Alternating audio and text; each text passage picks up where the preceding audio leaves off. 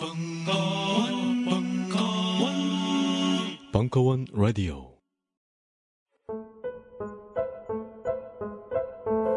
벙커원 특강 중 더 길게 다시 계속 열어달라는 요청을 가장 많이 받은 특강.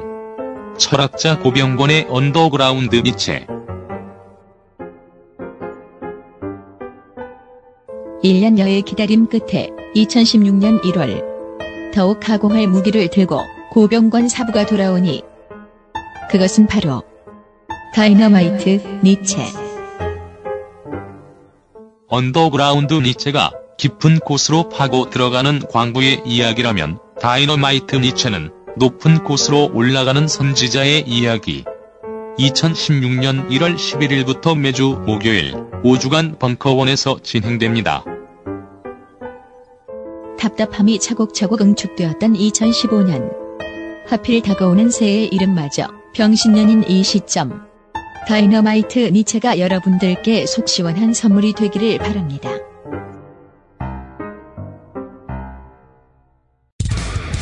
(2016년) 병신년 새해 특집. 국가란 무엇인가? 시즌2 1월 11일 정희진. 국민과 국가, 1월 18일 하중강. 노동과 국가, 1월 25일 김종대 국방과 국가, 2월 1일 김종철. 국가 같은 소리 해내. 1월 매주 월요일 저녁 7시 30분 벙커원. 국가란 무엇인가? 시즌2 현대 기술 문명의 비약적 발전 속에 비과학적인 것으로 치부당한 비운의 동양학, 명리학. 그 명리학이 벙커에서 강한 사부와 새로운 비상을 시작한 지 3년차. 온라인, 오프라인 가릴 것 없이 수많은 명리학 입문자를 탄생시킨 좌파 명리학이 세 번째 시즌을 시작합니다. 2016년 1월 기초반 개강 자세한 사항은 벙커원 홈페이지 공지로 확인하세요. 공포 시대의 공포 영화 월하의 공동 관람 5강 데이빗 크로넨버그의 더 플라이 일부 10월 12일 강연 알립니다. 강연 당시 녹음 장비 문제로 인해 후반 20분 가량의 음질이 좋지 않습니다. 청취에 불편을 드려 죄송합니다. 이게 벌써 8월 달에 시작했던 건데 한 달에 두 번씩 하다 보니까 뭐 남양 특집 하기에는 너무 추워져 가지고 자연스럽게 한기가 드는 계절까지 온 것 같아요. 근데 10월 달에 이제 해야 될 영화는 두 아이템이 있는데 오늘 하실 데이비 크로넌버그의 영화들 하는 게 하나 있고요. 1986년도 작품인데 이 작품이 있고 그 다음 번에는 다음 주에 이어서 어, 샤말란의 이제 식스 센스라는 영화를 할 텐데요. 어, 이때부터는 뭐 우리가 흔히 아는 전통적인 의미에서 괴물 영화나 괴수 영화나 공포 영화하고는 확실히 좀 차이가 나기 때문에 그런 점에서는 말은 좀 되긴 되는 건 아닌가라고 스스로는 생각을 하고 있습니다. 근데 그 저도 준비를 하면서 크로넨버그의 초기작들 60년대, 70년대, 80년대 영화들을 쭉 보면서 약간 몽롱해지기 시작했어요. 몽롱해질 수밖에 없었던 이유 중에 하나가 크로넨버그의 영화 세 개가 약간 환각작용. 어, 가장 좋아하는 소설가가 윌리엄 S. 버로우즈라고 네이키드 런치라는 소설을 썼던 작가인데 어, 비트 세대의 뭐 잭 케루악이나 앨런 긴즈버그나 이런 사람들과 관련이 있는 작가였었고 어, 흔히 버로우즈의 소설을 LSD 소설이라고 하기도 하거든요. LSD라는 게 이제 그 당시 나왔었던 환각 약품 중에 하나. 한국에서는 당연히 금지 품목이지만 미국에서는 50년대, 60년대 때 좀 자유롭게 그것들을 즐겼던 시대를 살았던 작가의 영향력 속에 있기 때문에 영화를 보면서 이따가 이제 비디오 드롬이라는 영화도 잠깐 보여드릴 텐데 그 비디오 드롬 효과가 계속 그 영화 속에서 설명이 되거든요. 그래서 제가 마치 크로넨버그 영화를 보면서 비디오 드롬에 빠지는 것 같은 되게 현실인지 환상인지 잠깐 구별이 안 되는 그런 느낌도 좀 받기도 했었고요. 어, 어쨌든 오늘은 플라이를 중심으로 해서 크로넨버그의 주로 초기, 중기까지 이어지는 세계에 대한 얘기가 더 많이 줄을 이룰 것 같고 공포 영화의 어떤 개념 속에서 제가 좀 부분적으로는 다뤘던 얘기들이긴 한데 오늘은 더 전면적으로 크로넨버그의 영화 갖고 있는 어떤 공포의 개념이나 철학적 개념들도 같이 언급을 할까 합니다. 어, 플라이는 1986년도 작품이고요. 원래 58년도 영화가 있어요. 제가 이제 공포 시대의 공포 영화 이 강연을 하면서 계속 상찬하는 시대가 미국의 1950년대라고 말씀드렸었죠. 냉전이 있고 핵에 대한 공포가 있고 그 다음에 냉전으로 인한 이데올로기 공포가 있고 이런 것들이 다 나와서 그때 다 나와요. 외계인도 나오고 뭐 외계인의 지구 침공에 대한 얘기도 나오고 괴물들도 핵에 의해서 뭐 거대 개미가 나 개미가 만들어지는 뎀이라든가 이런 영화들이 50년대 공포 영화들이 거의 모든 것들을 다 원형적으로 했거든요. 더 플라이도 58년도에 만들어진 더 플라이 동명의 제목의 영화가 있습니다. 잘 만든 영화 중에 하나예요. 그것도 걸작이에요. 그걸 리메이크했던 영화이기 때문에 기회가 되시면은 58년도 영화도 찾아보시면은 어, 의외로 50년대 공포 영화들이 만만치가 않구나라는 어, 네, 포스터도 있네요. 시네마 스코프로 됐다고 대물장만하게 이렇게 나오는 영화 중 하나인데 맨 마지막에 여기서는 인간과 파리가 그 합성됐다가 분리되는 과정에서 일부 파리에게도 인간의 그 DNA가 연결이 돼가지고요. 저 파리 인간이 된 거예요. 그러니까 실제로 거대한 크로넨버그 영화에 나오는 것처럼 인간인데 파리로 변하는 개체가 하나가 있고 또 다른 분리된 하얀 파리를 찾으라고 계속 영화 속에서 이제 내용들이 나오는데 그 파리는 저렇게 그 인간의 얼굴을 하고 파리의 몸을 작게 하고 있는 형태가 됐다가 영화의 맨 마지막 장면에 거미줄에 걸려가지고 앵앵거리는 것을 다른 인물들이 발견해서 어쩔까 어쩌고 하는데 개미가 어, 거미가 이제 다가서 잡아먹으려고 하니까 탁 치는 바람에 다 죽어버리는 뭐 이런 허무한 결말의 그 엔딩이 있는데 허무하진 않아요. 실제 영화를 보시면은 되게 섬뜩해요. 그래서 어떤 면에서는 크로넨버그의 더 플라이가 워낙 유명한 파리 인간을 다룬 영화이긴 합니다만, 어, 그렇죠. 이건 이제 인간의 몸에 머리가 파리인 거고, 아까는 파리의 몸에 인간의 머리인 그렇게 합성된 것들이 이제 나타나는데 왜 이런 상상들을 50년대 사람들이 했을까? 뭐 여러 가지 얘기로 이제 계속 반복해서 말씀을 드렸었지만 50년대가 정말 기괴했던 시대 중에 하나였다라고 미국 사회를 중심으로 말할 수 있을 것 같고 저희도 비슷해요. 그 어떤 영화나 문화 속에서 폭발적으로 등장하던 시기는 그 이전에 억압적이고 불안하고 거의 인간이라는 것이 그 자체로 존재하기 힘들 것 같은 그런 느낌들이 그 시대를 감싸 안을 때 영화나 문학이나 소설들은 점점 점점 기괴해지기 마련이거든요. 기괴한 문학들이 많이 나오는 시대는 어, 어쩔 수 없이 직설적으로 보면 그 시대성이 억압적이었구나라는 생각을 해보게 되기도 하고 한편으로는 이런 영화들이 나오는 건 해방감이 있는 거예요. 저항을 할 때 뭔가 해방감을 표출을 할 땐 사람들은 예술 작품을 통해서 이제 표출하거든요. 이게 프로이트의 그 가장 기본적인 문명과 그 불만에서의 공식에 따르면은 이런 영화들도 보면 특히 크로넨버그 영화 속에서는 프로이트 책이 등장하는 장면들도 있거든요. 영화 속에서. 그거의 원리에 따르면 되게 남성 중심주의적 사고이긴 한데 인간이 갖고 있는 에너지를 프로이트는 리비도라고 했, 었잖아요 초기 작품들에서 보면. 그러니까 성욕이란 것이 억제가 돼 있는데 이 억, 억제된 성욕들을 어떻게든 표출해야 되는데 표출을 못한다. 그럼 어떻게 하느냐? 소위 이제 예술가들. 근데 대부분 무의식적으로 설정되어 있는 건 남자 예술가들이에요. 남자 예술가들이 거대한 그 남근적인 건축물들을 짓고 예술품들을 만든다는 거죠. 이게 프로이트 이론의 문명을 짓는 핵심적 원리로 작동하는 방식 중에 하나거든요. 그러니까 억압돼 있기 때문에 그 억압을 해방시켜야 되는데 그 해방시키는 과정들에서 예술 작품들이 등장하기 마련이고 그것들이 거대한 석상도 짓고 거대한 뭐 도끼 찍는 건축물도 짓고 뭐 이런 것들을 짓는 게 인간의 기본적인 기제다. 그러니까 억압될수록 사실은 더 기괴하고 거대하고 에너지 넘치는 작품들이 나온다라는 게 프로이트의 이론적인 핵심이기도 한데 문명을 바라보고 있는 종종 이런 50년대 영화들을 보고 있다 보면은 어, 확실히 저 시대는 뭔가 이데올로기적으로 눌리고 실제로 핵의 공포에 서 그것들을 체감을 하고 히로시마의 45년도에 이제 원폭이 터진 걸 다 직간접적으로 경험하거나 봤으니까요. 그러면서 우리한테도 떨어지지 않을까.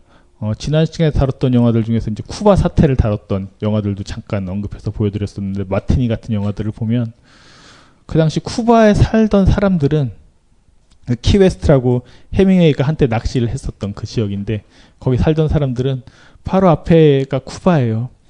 그러니까 뭐 맨날 항공모함 날아다니고 뭐 비행기 뜨고 하니까 얼마나 불안했겠어요. 소련의 그 핵미사일이 쿠바까지 옮겨지고 그 미사일이 케네디 대통령 시절이었었는데 그것이 이쪽에 바로 투입되면 어쩔까 저쩔까 하는 불안. 그러니까 한국 사회가 정말 특이한 사회라니까요. 핵이 있다는 것도 알고 잘못하면 단추 누를지도 모르는데 저희는 전쟁이 난다고 해도 오늘은 휴일이니까 쉬어야지 하고 있고 저희의 그 어떤 독특한 무기력감이 한국 사회를 지탱하는 놀라운 에너지 중에 하나가 아닌가라고 저 스스로는 생각을 하는데 뭐 동의하지 않으실 수도 있을 것 같긴 한데요. 저희는 너무 오래돼서 그런 것 같아요. 냉전 시대는 실제로 미국이나 이런 곳에서는 구소련과 이제 대립하는 과정에서 그것이 이 10년, 20년 안에 다 결정되는 이야기들이거든요. 그러다 보니까 그때 나오는 문화들이 이런 냉전의 산물들이 왜곡되거나 변형되는 그런 것들이 상당히 많이 있었고요. 한국은 그런 이데올로기적인 냉전 억압, 뭐 북한 체제와의 갈등 속에서 만들어지는 스파이 영화든 다른 영화든 이런 것들이 괴수 영화 형태로는 개발 안 된 것 같아요. 그 이유가 뭘까? 한번 이제 고민해 본 적이 있어요. 이 강연을 계속 하다 보니까 왜 미국에서는 저 멀리 떨어져 있는 소련, 러시아에 대해서 이제 바다 건너가야 되는데 물론 알래스카로 따지면 좀 가깝긴 합니다만 저 먼 땅에 대해서 이렇게 공포스러워 했었는데 왜 우리는 안 그랬을까라는 질문을 스스로 던져봤을 때 저희는 한 가지 첫 번째 너무 가까워서 그랬던 것도 있는 것 같고 인종학적인 차원에서 보면 공포에서 늘상 공포가 작동하려면 어느 정도 거리가 있어야 되거든요. 그 대상이 좀 떨어져 있어야 돼요. 러시아인과 미국인은 다르잖아요. 기본적인 인종적 구성의 느낌들이. 근데 북한 사람들은 저희랑 다른 사람들이 아니잖아요. 오랫동안 사실 혈연 관계를 맺고 있었고 지금도 그 부모님이 계시는 경우들도 얼마든지 있기 때문에 저희는 그런 것 때문에 한편으로는 좀 다르게 생각하는 것은 아니었을까. 그걸 공포의 어떤 대상이나 괴물로 만들어지는 순간에 내 아버지, 어머니, 할머니, 할아버지를 괴물로 그려내야 된다는 어떤 부담감 같은 것들이 무의식적 정황들이 그 안에 분명히 있었겠다라는 생각이 들기도 하고요. 그래서 저희가 기껏해야 북한을 다루는 영화들이나 이런 것들을 보고 있으면 무섭게 그리는 게 아니라 뭔가 약간 저 코미디로 버무리려고 하죠. 웰컴 투 동막골이 그랬고 뭐 공동경비구역 JSA도 이렇게 끔찍한 영화로 이해할 수도 있지만 한편으로 송강호 씨가 대사를 날리는 거 보면 광석이는 왜 이렇게 일찍 죽었대 뭐 이런 대사를 하고 있거나 초코파이를 먹는 장면을 보면은 자꾸 그것을 공포의 대상으로 대상화시키기보다는 코미디의 어떤 언어로 자꾸 친밀성들을 확보하려고 하는 노력들이 그 안에 무의식적으로 좀 있지 않았나라는 생각도 살짝 해보게 됩니다.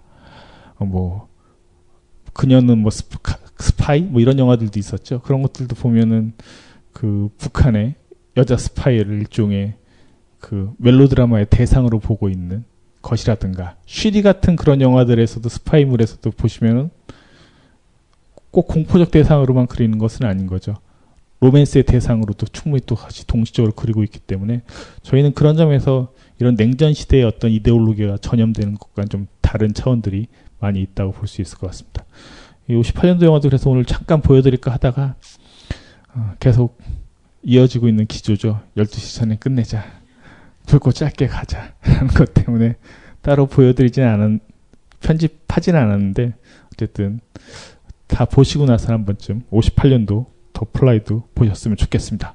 그러면 이제부터 영화 보시고 나서 어, 제가 올라와서 잠깐 쉬는 시간 고지해 드린 다음에 크로넨버그에 대한 얘기를 말씀드리면서 70년대 만들어진 두 작품 그리고 80년대에 만들어진 두 작품 그리고 네이키드 런치라고 하는 크로넨버그의 가장 기본적 세계가 다 결집돼 있는 공포 영화는 아닐 수 있는데 공포물이기도 해요.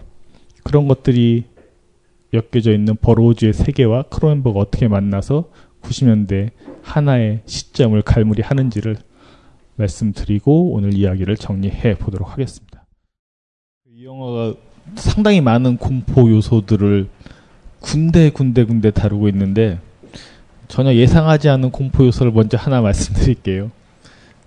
그 늙음에 대한 공포가 다 있죠. 노화에 대한 공포가 있잖아요. 현대인들이 갖고 있는 가장 큰 공포 중에 하나인데 생각해보세요. 브랜든이 파리하고 합성이 됐잖아요. 파리의 수명이 짧아요. 음, 열심히 섹스할 때는 이제 그 한참 번식기 생성기를 지난 거고 그 뒤에 이빨이 빠지고 손톱이 빠지고 이렇게 추해지는 모습도 있잖아요. 파리를 변화하기 때문에 추해지는 게 아니에요. 파리랑 합성이 돼서 파리의 수명을 살기 때문에 급속도로 노화가 이루어지고 있는 과정들을 보여주고 있는 거예요. 그렇게 보셔야지 그 형상들이 변하는 것들이 왜 공포스러운가가 이해되기 시작해요. 노화의 공포를 다루고 있는 거예요. 어. 꽤 과학적으로 그런 부분들을 건드리고 있는 영화예요. 그래서 얼핏 보시면 아, 인간이 파리로 변해 뭐 이상해라고 생각하기 쉬운데 사실은 생물학적인 차원에서 노화에 대한 공포를 가장 먼저 전면적으로 건들고 있다는 점에서 이런 공포 영화들 중에서 노화된다라는 사실을 이렇게 꽤 짧은 시간에 명시적으로 변화하는 모습들을 정확하게 챕터 챕터별로 이렇게 그려왔던 영화들도 거의 찾아본 적이 없었던 것 같아요. 그래서 노화 공포가 들어가는 영화예요. 그러면 이제 플라이가 약간 어 그런가 약간 의심스러우시면서 어, 그럴 수도 있겠네 라는 생각도 살짝 들으시면서 이 영화 좀 만만치 않겠구나 라는 생각도 하시게 될 것 같은데 노화 공포 어떤 실제로 인간의 수명 시간과 달리 늙음에 대한 어떤 형상들이 변해가는 거. 근데 이게 지금 현대인들한테 가장 큰 공포 중에 하나죠. 어. 온갖 미용 산업들이 발전하고 있는 가장 극명한 이유 중에 하나는 노화에 대해서 어떻게든 나이가 들면 주름이 생기는 건 당연한 거거든요. 어떻게든 생기지 않아야 된다라는 강박관념 속에서 살고 있는 거죠. 참. 그러고 보면 우리가 실제로 자본을 투여하고 있는 많은 부분들 중에 하나가 공포를 예방하거나 공포를 지연시키기 위한 방식들과도 되게 긴밀하게 관련 맺고 있다는 것을 알 수가 있어요. 그러니까 공포라는 것들이 단순히 무서워 하고 끝나는 것이 아니라 그래서 내가 힘들어라고 답하는 게 아니라 사실은 우리가 갖고 있는 많은 기술력과 자본력들은 이런 공포들을 어떠한 방식으로든 밀쳐내려고 발전해 왔거든요. 가장 큰 공포가 인간이 갖고 있는 생리적 공포가 죽음에 대한 공포라고 할 수밖에 없겠죠. 프로이트식으로 얘기하자면 타나토스, 죽음에 대한 공포인데 전체 인류의 역사를 통해서 끊임없이 반복되는 신화 중에 하나는 죽음의 공포와 어떻게 맞서는가 하는 신화들이고 뭐 그리스의 뭐 오르페우스 시인이 그 죽음의 땅을 갔다 오는 얘기서부터 끊임없이 많은 얘기들이 사실은 죽음, 늙음, 그래서 뭐 진시황 때는 불로초를 찾아서 그 남자 아이들과 여자 아이들을 동방 곳곳에 보냈다는 둥 이런 전설들이 계속 있는 것들의 그 근저에는 끊임없이 영원한 젊음에 대한 혹은 죽음에 대한 공포를 어떻게 맞설 것인가에 대한 수많은 이야기 쓰기 방식들이 있다는 것을 알 수가 있어요. 어쨌든 이 영화는 표면적으로 노화 공포를 다루고 있는 영화다라고 보시면 이제 부터 플라이가 어, 좀 이상한 영화일 수도 있고 흥미로운 영화일 수 있다는 생각이 들게 될 텐데 제가 이 영화에서 가장 크게 생각하는 공포는 이렇게도 말씀드릴 수 있을 것 같아요. 현대성에 대한 공포, 모더니티에 대한 공포. 모더니즘과 모더니티는 좀 달라요.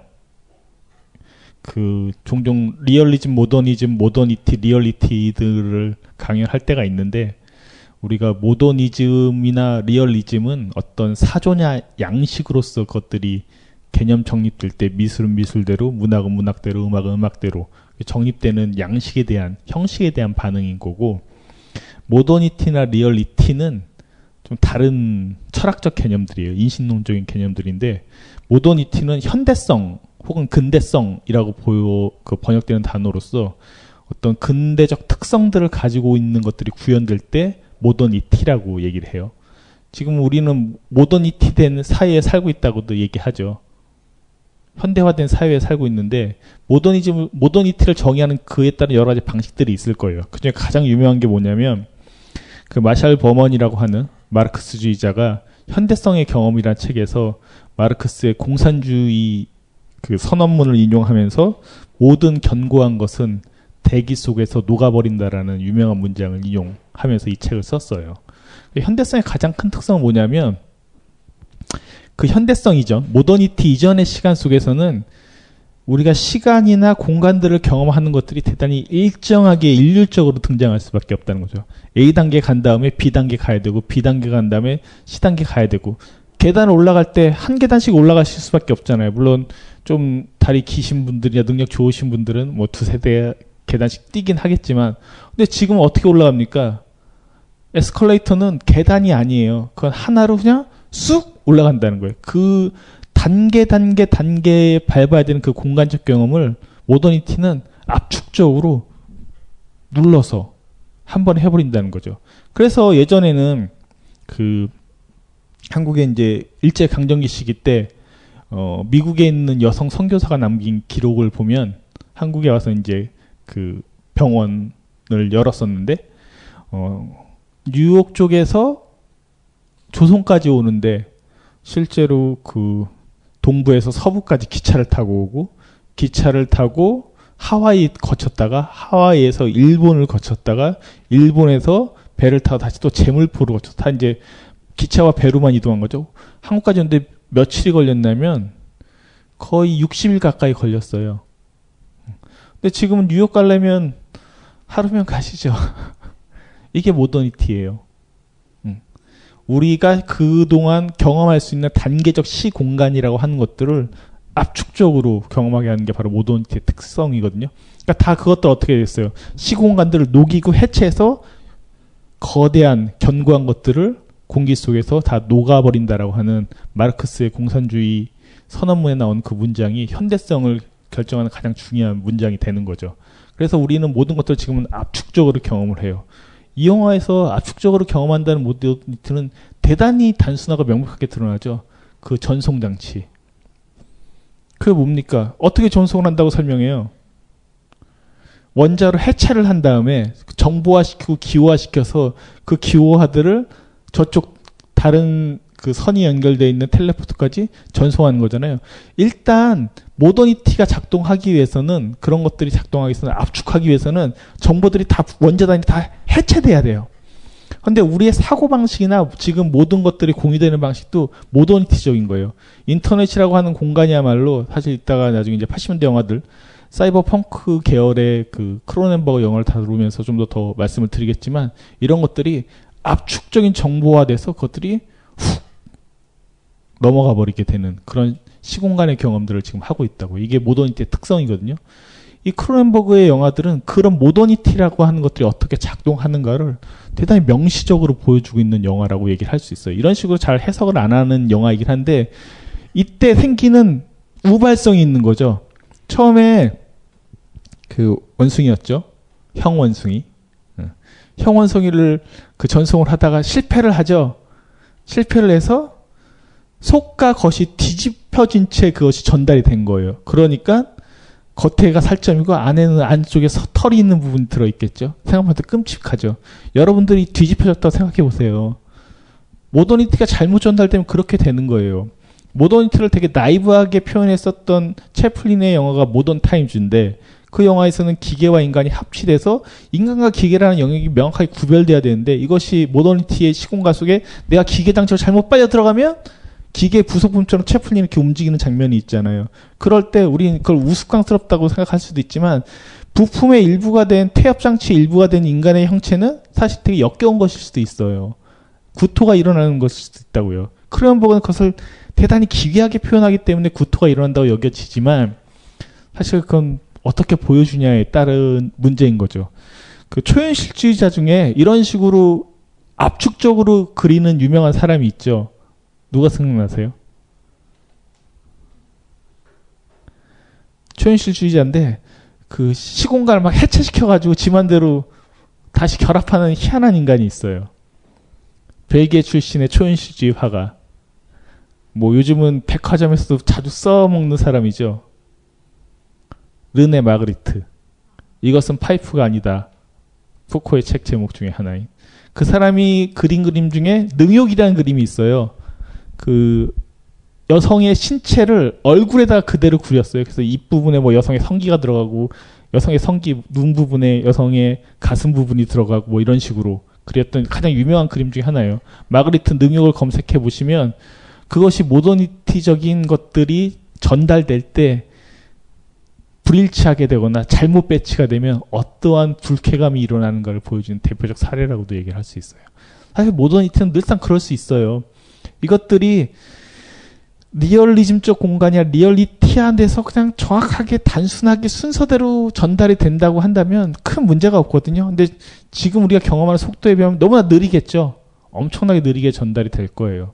마치 그것에 대한 느낌은 정확한 것은 아닙니다만 전화를 할 때 돌려가지고 교환수를 찾은 다음에 주소 어디 좀 바꿔주세요. 라고 이렇게 가는 그런 단계, 단계, 단계 신호가 신호 전송서를 거쳐서 또 거쳐서 거쳐서 가는 방식들대로라면 좋겠지만 지금은 전파를 타고 지구 반대편도 훅 한 번에 전화를 할 수가 있잖아요. 이렇게 압축되다 보면 이때는 뭐가 일어나냐? 항상 혼선이라는 것이 일어날 수밖에 없어요. 어. 모더니티의 가장 불쾌한 경험은 혼선, 섞여 들어갈 수 있는 확률들이 있다는 거예요. 이 영화의 주제인 거죠. 모더니티적으로 새로운 테크놀로지와 이 과학자가 이 모든 정보와 지식들을 다 통제하고 있느냐? 모더니티 세계에서는 그걸 다 통제하지 못합니다. 전문가이긴 한데 브랜드이 설명하는 부분들을 자세히 들어보시면 나도 다 알지는 못하고 각각 이 장치나 이 장치는 어디에 의뢰를 해서 만든 거라고 이제 영화 전편을 보시면 그렇게 설명하는 장면이 있어요. 그렇게 된 거예요. 그렇잖아요. 제가 예를 들어서 아이폰 설계자라고 한번 가정을 해봅시다. 저는 핸드폰하고 관계는 없는 사람이에요. 근데 제가 아이폰의 디자인을 맡을 수도 있고 어떤 CPU 부분을 맡을 수도 있고 어떤 터치 부분을 맡을 수는 있어도 전체를 다 아는 경우는 없어요. 그런 건 있을 수가 없어요. 지금 시대에는.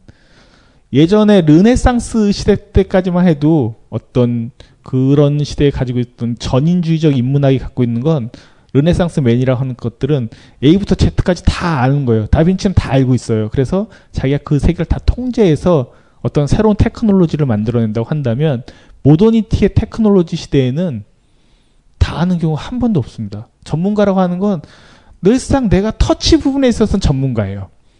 그래서 내가 갤럭시 터치도 만들고 아이폰 터치도 만들고 다른 거 터치도 만들지만 그러나 아이폰 전체가 작동되는 것들은 일부만 내가 관여할 수 있는 세계예요. 왜 지금의 테크놀로지가 늘상 문제가 되느냐? 왜 공포스러운 일들이 일어나느냐? 전체를 아는 사람이 없기 때문에 그래요. 전 이제 영화제를 10년 정도 해왔던 사람인데 지금 이제 되게 큰 영화제 얼마 전에 끝났던 영화제에서 제가 느꼈던 가장 지금 거기 있지는 않습니다만 느꼈던 공포는 뭐냐면 다 모르겠는 거예요. 제가 상위 계층의 프로그래머라는 역할을 하고 있음에도 불구하고 저 밑에의 스탭들은 어떤 일을 어떻게 하는지에 대해서 잘 몰라요. 물론 이걸 다 알려고 하면 약간 전체주의적인 시스템이 될 수 있다. 뭐 이런 것들에 대한 공포도 있는데 사실 더 큰 공포는 뭐냐면 뭐가 어떻게 굴러가는지 도대체 모르겠다. 근데 굴러는 가더라. 참 신기하다. 왜 이렇게 되는 거지? 라는 거예요.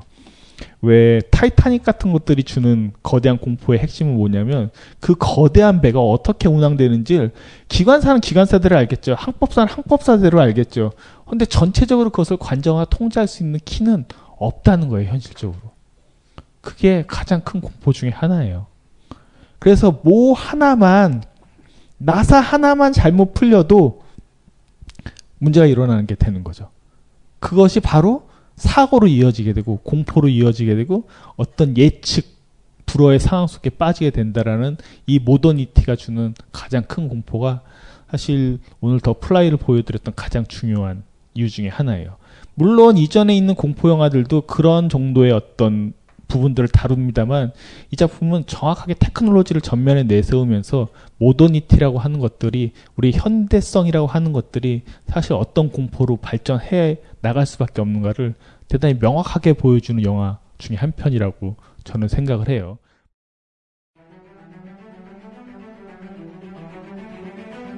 미국 대선 특집 벙커원 특강 25년간 무소속 사회주의 노선을 걸어왔음에도 뉴햄프셔와 아이오와에서는 40%의 지지율로 힐러리를 앞지른 민주당 경선 후보 버니 샌더스.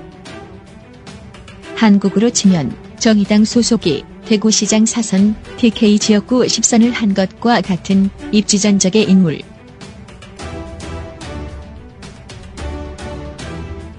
정의당 조성주 소장에게 버니 샌더스의 이야기를 들어봅니다.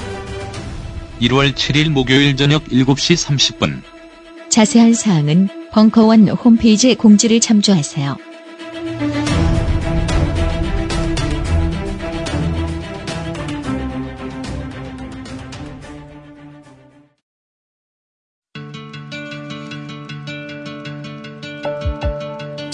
여러분들이 좀더 즐겁게 남은 여러분의 인생 동안 단 몇 초라도 더 즐거움을, 기쁨을 가질 수 있는데 조금이라도 도움이 되었으면 합니다.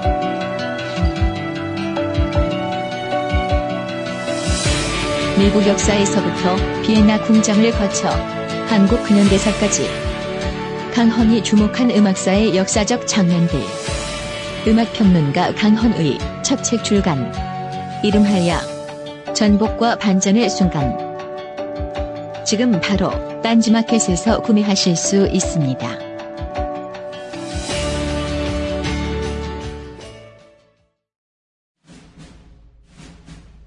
스마트폰에 바이블, 벙커원 어플이 대폭 업그레이드 되었습니다. 강좌 및 강의별 결제 기능 탑재. 멤버십 회원이 아니라도 벙커원 동영상들을 골라볼 수 있는 혁신. 바로 확인해 보세요. 우리는 생각했습니다. 실외는 가까운 곳에 있다고. 우리가 파는 것은 음료 몇 잔일지 모르지만 거기에 담겨 있는 것이 정직함이라면 세상은 보다 건강해질 것입니다. 그래서 아낌없이 담았습니다. 평산네이처 아로니아 친 친 친 지금 딴지마켓에서 구입하십시오. 뭐 핵에 의해서 뭐 거대 개미가 만들어졌어요. 이거는 뭐 그렇게 볼 수도 있고 그렇게 생각하실 수도 있고 뭐 외계인이 침공해서 식물의 숙주를 낳았어. 뭐 어떤 은유로 볼 수도 있고 이렇게 해석할 수 있는데 사실은 더 플라이가 가장 기괴한 영화인 것 같이 여겨지실 수도 있습니다만 가장 어떤 현대성이라고 하는 측면에서 놓고 비추어 보면은 정확하게 현대성이라는 것은 그 안에 개미가 있는지 어쩐지 그거 어떻게 알겠어요. 뭐가 들어갈지 모르잖아요. 멸균실에서 좀 깨끗한 데 연구실을 만들긴 했었어야겠죠. 저런 전송 작업을 하는데 저렇게 좀 깨끗해 보이지 않는 공간 안에 사실 이 영화의 주제하고도 관련 있는 문제이긴 하거든요. 그런데 어쨌든 저런 데다 저렇게 만들어 놓고 뭔가 혼용, 오염, 혼탁함이 생겼다. 이게 모더니티 문제에서 늘상 생길 수 있는 거예요. 그래서 점점 현대성이 어떤 식으로 발전해 나가냐면 안전성을 추구해야 되잖아요. 그죠? 저렇게 약간 더럽거나 뭔가 불결한 것들이 섞일 수 있는 여지가 되면 불안해요. 그걸 경험했단 말이에요. 이미 여러 가지 방식들을 통해서. 그러다 보니까 점점 이 사회가 지금 흘러가고 있는 방식, 한국뿐만 아니라 전 세계적으로 이 모더니티 이후의 사회들은 안전 지향적이 되고 되게 순수, 순결 지향적이 될 수밖에 없어요. 이데올로기적으로. 근데 단순한 예를 이제 하나 예를 들게요. 이건 제가 했던 말은 아니고 지적이 잘 쓰는 예 중에 하나인데 여러분들도 뭐 옆에 제 앞에 커피가 있습니다. 커피의 핵심은 뭡니까? 커피는 뭘 마시는 거죠? 뭐 향도 마신다, 뭐 여러 가지 광고 커피 문구도 있지만 커피의 본성 이루는 액체의 본성은 뭐겠습니까? 카페인이잖아요, 카페인. 술을 마시는 건 알코올을 마시는 거잖아요. 그렇죠? 담배를 피는 건 뭐 누가 뭐래도 니코틴이에요. 근데 점점 현대에 나와 있는 발명품들의 핵심이 뭐냐면 지제기 하는 얘기인데 카페인 없는 커피, 소위 디카페인 커피를 마시는 분들이 있어요. 뭐 향, 냄새 다 똑같아요. 근데 그 안에 카페인은 없어. 그러니까 카페인이 주는 나쁜 효과는 없는 거야. 이 불결하거나 불길한 것들은 제거할 수 있어. 그렇게 해서 디카페인 커피를 먹어. 라고 한다는 거죠. 이게 현대성의 핵심이라고 이제 현대성 이후에 나타난 최근 사회의 핵심이라고 지적이 계속 얘기하는 것 중에 하나예요. 그러니까 커피를 먹는데 디카페인 커피를 먹는다? 도대체 그럼 커피를 먹겠다는 거 뭐야? 이렇게 반문해 볼 수 있는 차원이 되는 거죠. 향기를 즐긴다, 뭐, 뭐, 여러 가지 얘기를 하는 것처럼 보입니다만 사실은 우리는 냉정하게 보면 안고 없는 찐빵을 먹는 것과 똑같은 짓을 하고 있는 거거든요. 또, 예를 들 수 있는 게 알코올 없는 무알콜 맥주 뭐 이런 것들이 나오잖아요. 음. 맥주를 마시는 건 알코올을 마시기 위함이거든요. 근데도 불구하고 안전 지향 뭔가 세이프해야 되니까 그 세이프의 논리 속에서 알코올을 뺀 채 그래서 맥주의 맛과 향을 느끼고 싶은 거 아니겠습니까? 그것들이 만들어내는 것들이 계속 안고 없는 찐빵을 계속 만들어낸다는 거예요. 지적의 얘기에 따르자면.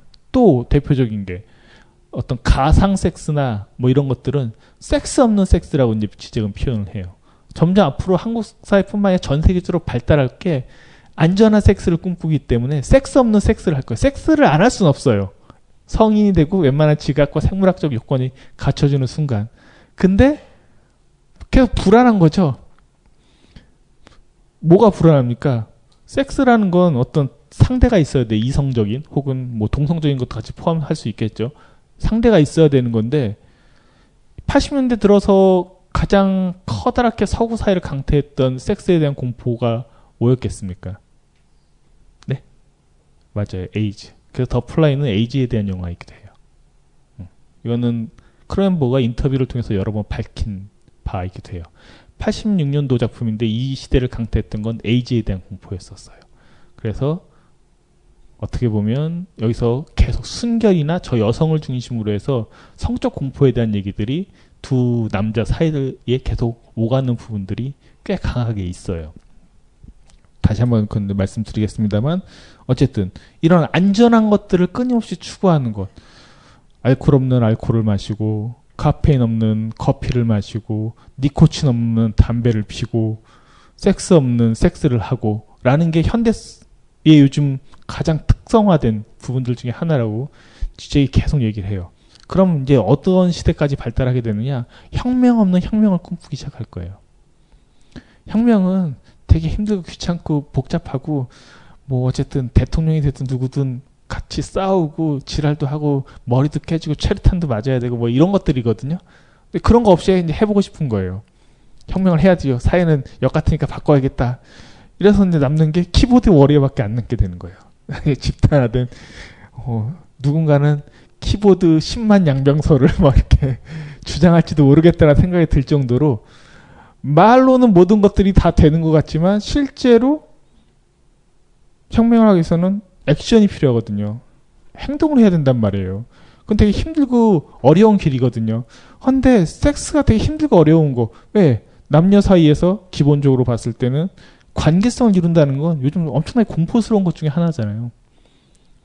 얘랑 계속 지속적으로 대화도 해야 되고 때 때마다 밥도 먹어야 되고 때가 되면 영화관도 가야 되고 얼마나 힘들어요. 그래야지 농담을 제가 섞어서 말씀드려요. 그래야지 어쩌다 한번 섹스를 하게 된다고 한번 가정을 해본다면 공포인 거죠.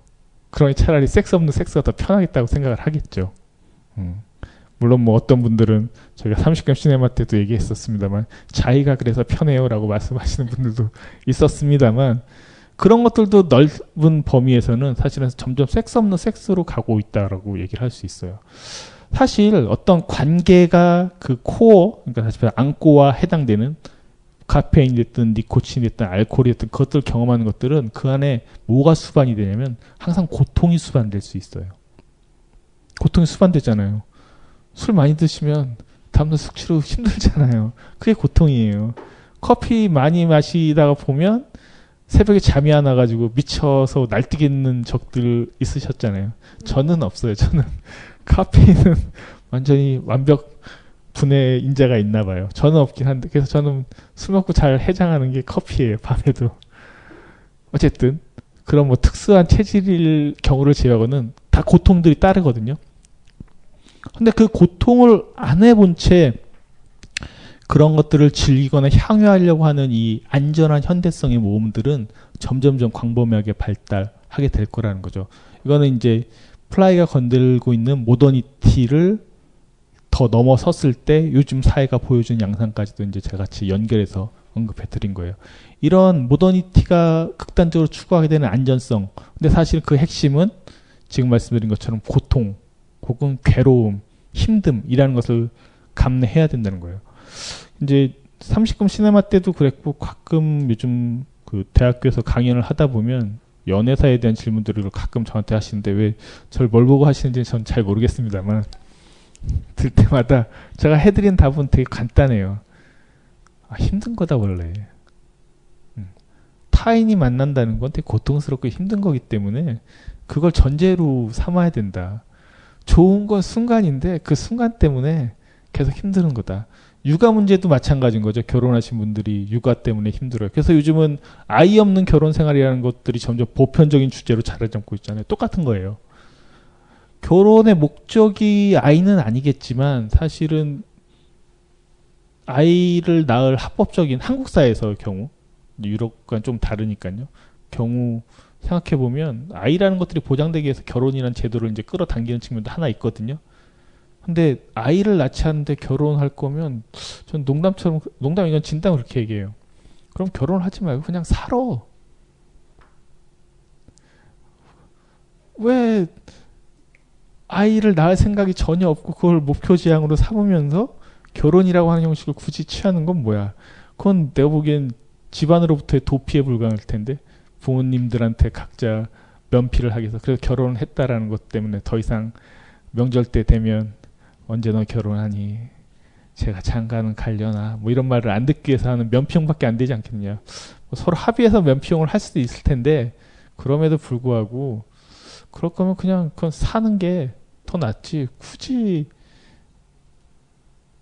아이 없이 평생 산다는 건 내가 보기엔 의미가 크게 있는 것 같지는 않다. 너무 편안한 모든 것들을 다 프리벤트하는 보호하려는 보호막만 치려는 것 같다. 둘이 살면 또 어차피 그러다 보면 또 힘들어져. 세상에 완벽한 건 없기 때문에 그 안에서도 고통이라는 것은 항상 수반돼야 돼요. 그것이 따라가야 된다는 것을 일상 전제하고 염두에 둬야 돼요. 관계나 어떤 것들을 맺을 때는 사실은 그 안에 고통이라는 것은 기본적으로 깔려 있는 거거든요. 그게 옵션이 아니에요. 기본 스펙이에요. 음. 근데 요즘은 자동차를 사든 뭐든 점점 옵션화를 더 높여가고 있는 시대가 됐잖아요. 그거 이유 중에 하나는 이 단순히 옵션이 늘어나서 좋다라는 게 아니라 모든 것들을 옵션화해서 책임으로부터 도망치기 위한 방편들이 되는 거예요.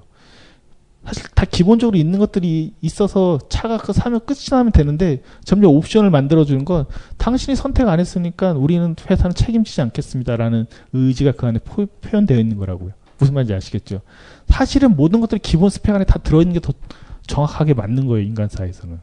근데 점점 이런 책임성, 안전성, 이런 것들이 계속 문제가 되고 법적인 공방이 되고 추구가 되면서 인간사회가 발달해 가는 방식들은 이 모더니티가 일으킬 수 있는 오염의 가능성, 혼용의 가능성이라고 하는 것들을 계속 최소화시키는 방향으로 나아가고 있다고 해도 과언이 아닌 것 같아요.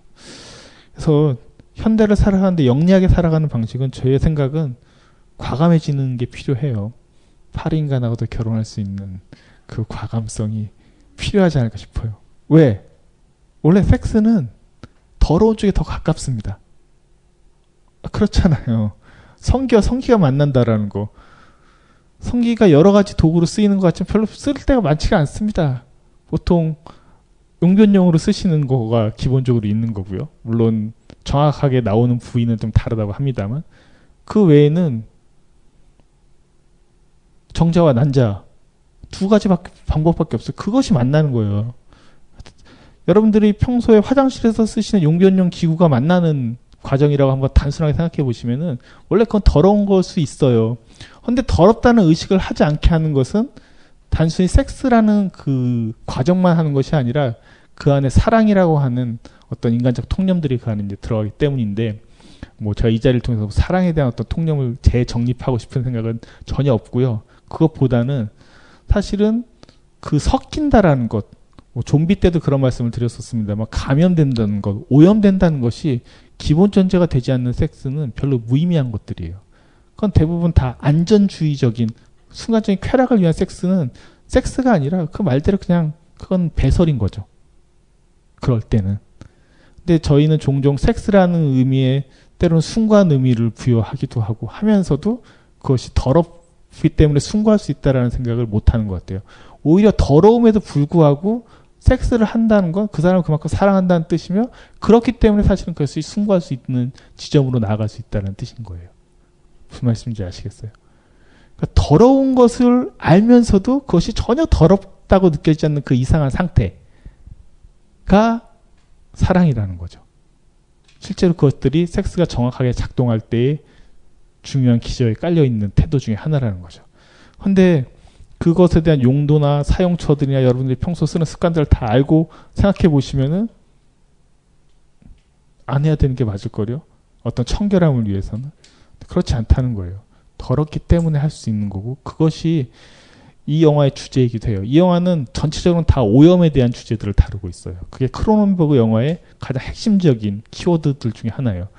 저희가 그 갖고 있는 이 현대성의 특성들은 우발적으로 이 압축되기 때문에 전송되다가 뭔가 옮겨지다가 항상 사고가 일어날 수밖에 없다고 말씀드렸죠. 종종 지, 집에 계시다 택배 사고 경험해 보신 분들 계세요? 택배가 오기로 했는데 엉뚱하게 안 오거나 어. 어떻게 택배가 안 올 수가 있어요? 내가 주소 정확하게 다 기입했고 완벽하게 연락처도 남겨놨고 그 시스템들은 매번 잘 오던 건데 그럼에도 불구하고 꽤 자주 일어난단 말이에요.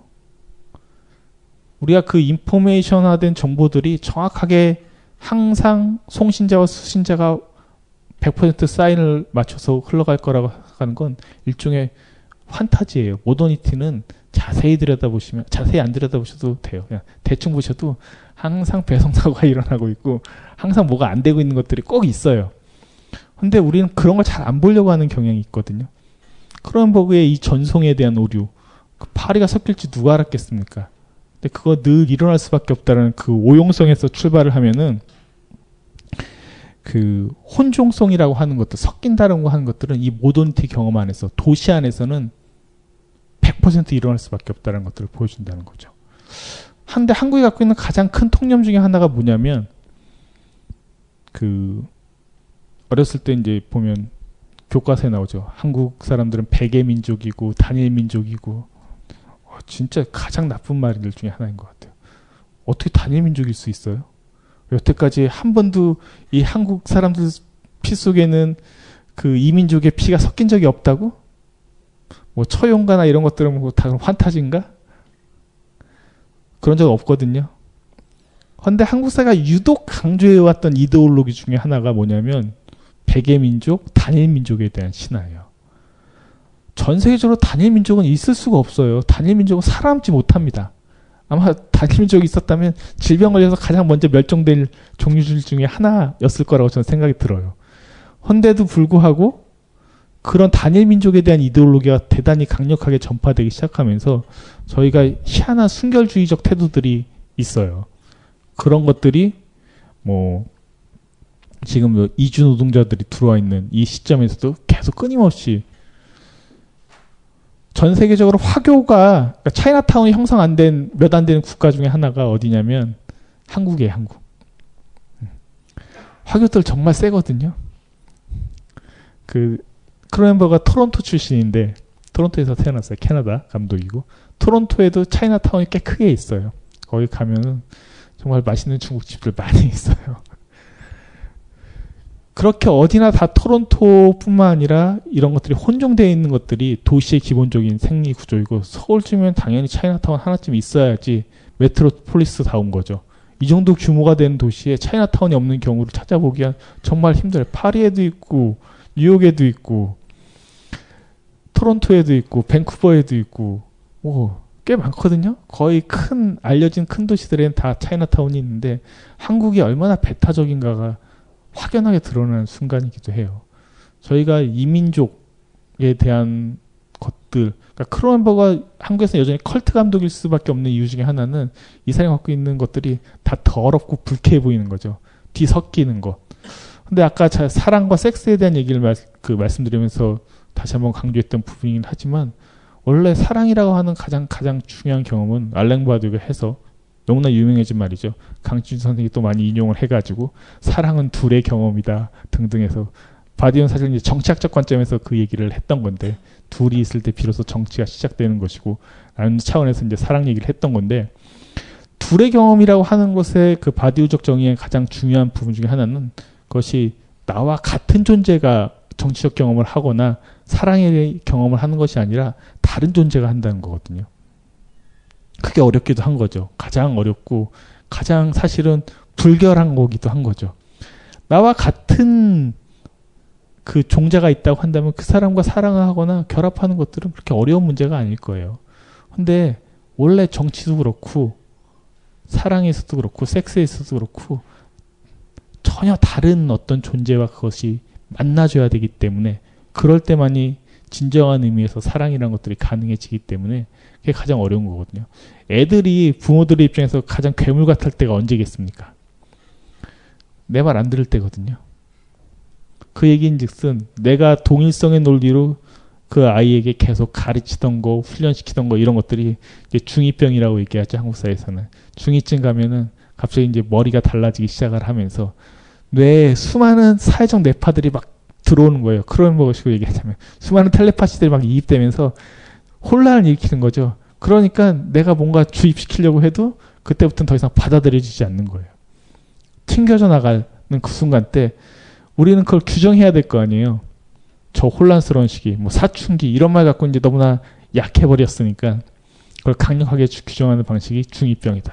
그래서 중2병 때문에 중학생들 때문에 북한이 침공하지 않을 것이다. 뭐 이런 농담을 하기까지도 할 정도로 너무나 강력해지는 세대가 출현한 거죠. 그 얘기는 이제 예전에는 고등학교 때쯤에 사춘기가 왔었는데 지금은 중2쯤 되면 미디어와 정보를 접하는 양들이 워낙 폭발적으로 증가해서 빠르게 들어오기 시작을 하면서 그때쯤 되면 혼란기를 겪게 되는 거예요. 그러면서 이제 잘하게 되겠죠.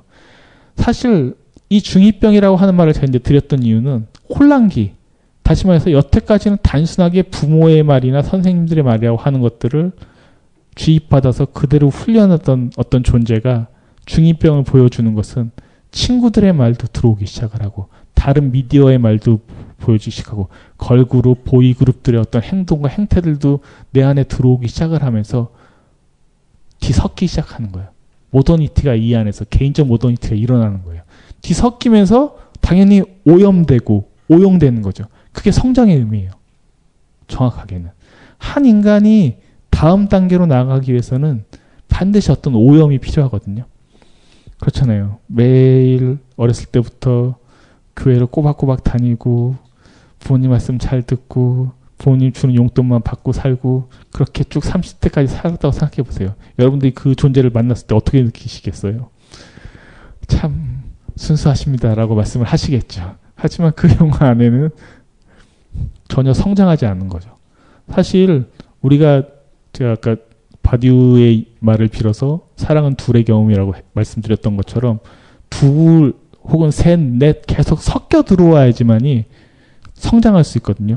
여기서 성장하는 가장 중요한 주인공은 남녀 주인공 다 모두 마찬가지예요. 첫 번째, 브랜드는 완전 숙맥이었던 남자인 거죠. 그렇잖아요. 자기의 과학적 어떤 야심과 헌신에만 몰두했던 남자였었는데 처음으로 뭐 그날 왜 그랬는지 모르겠지만 어떤 기자를 보고 마음에 혹해서인지 자기의 어떤 성과를 보여주면서 자기를 좀 알아봐주는 남자들이 가장 좋아하는 게 그런 여성이거든요. 자기 인정해주고 알아봐주면 갑자기 남자의 눈에 이렇게 하트가 뿅뿅뿅. 남자 그, 그 홀리는 법은 쉽습니다. 제 생각에는 되게 단순합니다. 인정만 해주시면 돼. 그래, 너 잘하고 있어. 이렇게 얘기하면 바로 사랑에 빠지게 되거든요. 그 모습을 보여줄 때 이 남자가 처음으로 그 어떤 여성적 존재에 대한 각인을 해보게 되는 장면으로 이어지게 되는 거죠. 그래서 남자의 성장이 있는 것이고 이 여자 역시도 사실은 미숙한 존재였었어요.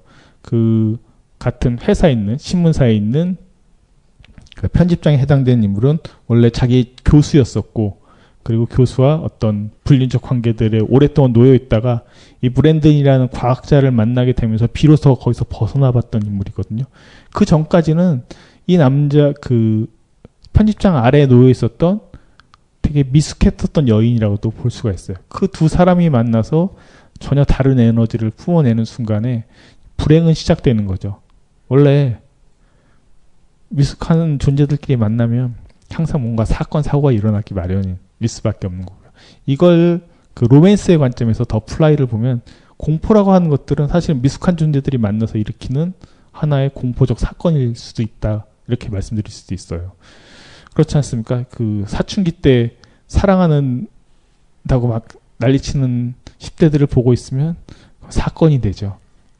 온 집안에서 난리가 나는 뒤집혀지는 사건이 되는데 어 그러면 뭐 그게 지나가면은 어떻게 되냐? 또 나중에 다 잘 살아요. 대부분 다 잘 살거든요. 그때만 그것이 대단히 심각하게 여겨지기 때문에 섞이는 것 뭔가 그 불결해지는 것 이런 것들이 사실은 성장의 경험일 수도 있고 이 영화에서도 남녀 주인공을 통해서 그런 부분들을 보여주고 있다라고도 말씀드릴 수 있어요. 종종 어떤 종교 단체나 이런 데서 성에 대한 순결주의나 피해에 대한 순결주의 같은 것들을 강조하는 경우들이 많이 있어요. 그래서 결혼도 직접 시키죠. 전혀 듣도 못한 사람들 그걸 어떻게 받아들이는가 참 신기해요. 음. 사실 공포는 그게 더 공포스러운 거거든요. 그게 더 공포스러움에도 불구하고 사람들은 그것보다는 전혀 다른 인종이나 이런 것들에 대해서 섞일 때에 대한 이상한 반응들이 있죠. 지금은 덜해요. 한국도 덜합니다만 저 어렸을 때도 그 혼혈아들이 주변에 종종 있었죠. 왜냐하면 한국은 미군 문화가 있었던 지역이기도 하고 여러 가지 차원에서 혼혈아들이 있었는데 그래서 제가 계속 얘기했던 것처럼 단일 민족은 없다니까요. 뭐 옆에 다 혼혈아들이 있었는데 무슨 단일 민족이 어디 있어요? 근데 그들을 부르는 특별한 명칭들이 있었습니다. 튀기라고 하는 명칭들을 예전에 썼었어요. 되게 폭력적인 말들이 중에 하나죠. 그러니까 언어학적 배제를 통해서 뭔가 그런 불결함들을 표시하는 인간의 표현 방식들은 늘상 있어 왔었고 한국 사회가 자세히 보시면 그런 언어들이 꽤 많이 발달한 곳들 중에 하나이기도 해요. 지금은 어, 혼혈이어도 자유롭게 뭐 그 연예인 활동하거나 하는 경우들이 있었는데 예전에는 그런 사람들 되게 특별한 시선으로 꽤 오랫동안 90년대 초반까지 또 바라봤었던 게 한국 사회의 모습들 중에 하나였었기 때문에 끊임없이 혼 섞인다 이런 것들에 대한 공포들이 있고 크로넨버그의 이 The Fly가 전면적으로 다루고 있는 것은 이 섞임에 대한 공포인데 크로넨버그 그것을 두 가지 차원에서 다 얘기하고 있는 것 같아요. 그게 되게 사람들 공포스럽게 여긴다. 이 영화가 다루고 있는 트랜스포였을 때 파리하고 인간이 인간끼리 섞여도 불결해 죽겠다 이렇게 생각하기 쉬운데 파리하고 섞였으니 얼마나 다른 인종학적 공포가 그 안에 있었겠습니까? 그런데 한편으로는 아까도 이제 말씀드렸던 주제인데 모더니티는 이 현대성이라고 하는 것은 항상 이것이 섞일 수밖에 없는 지형도 속에 녹여 있다는 거죠. 늘상 섞일 수밖에 없어요.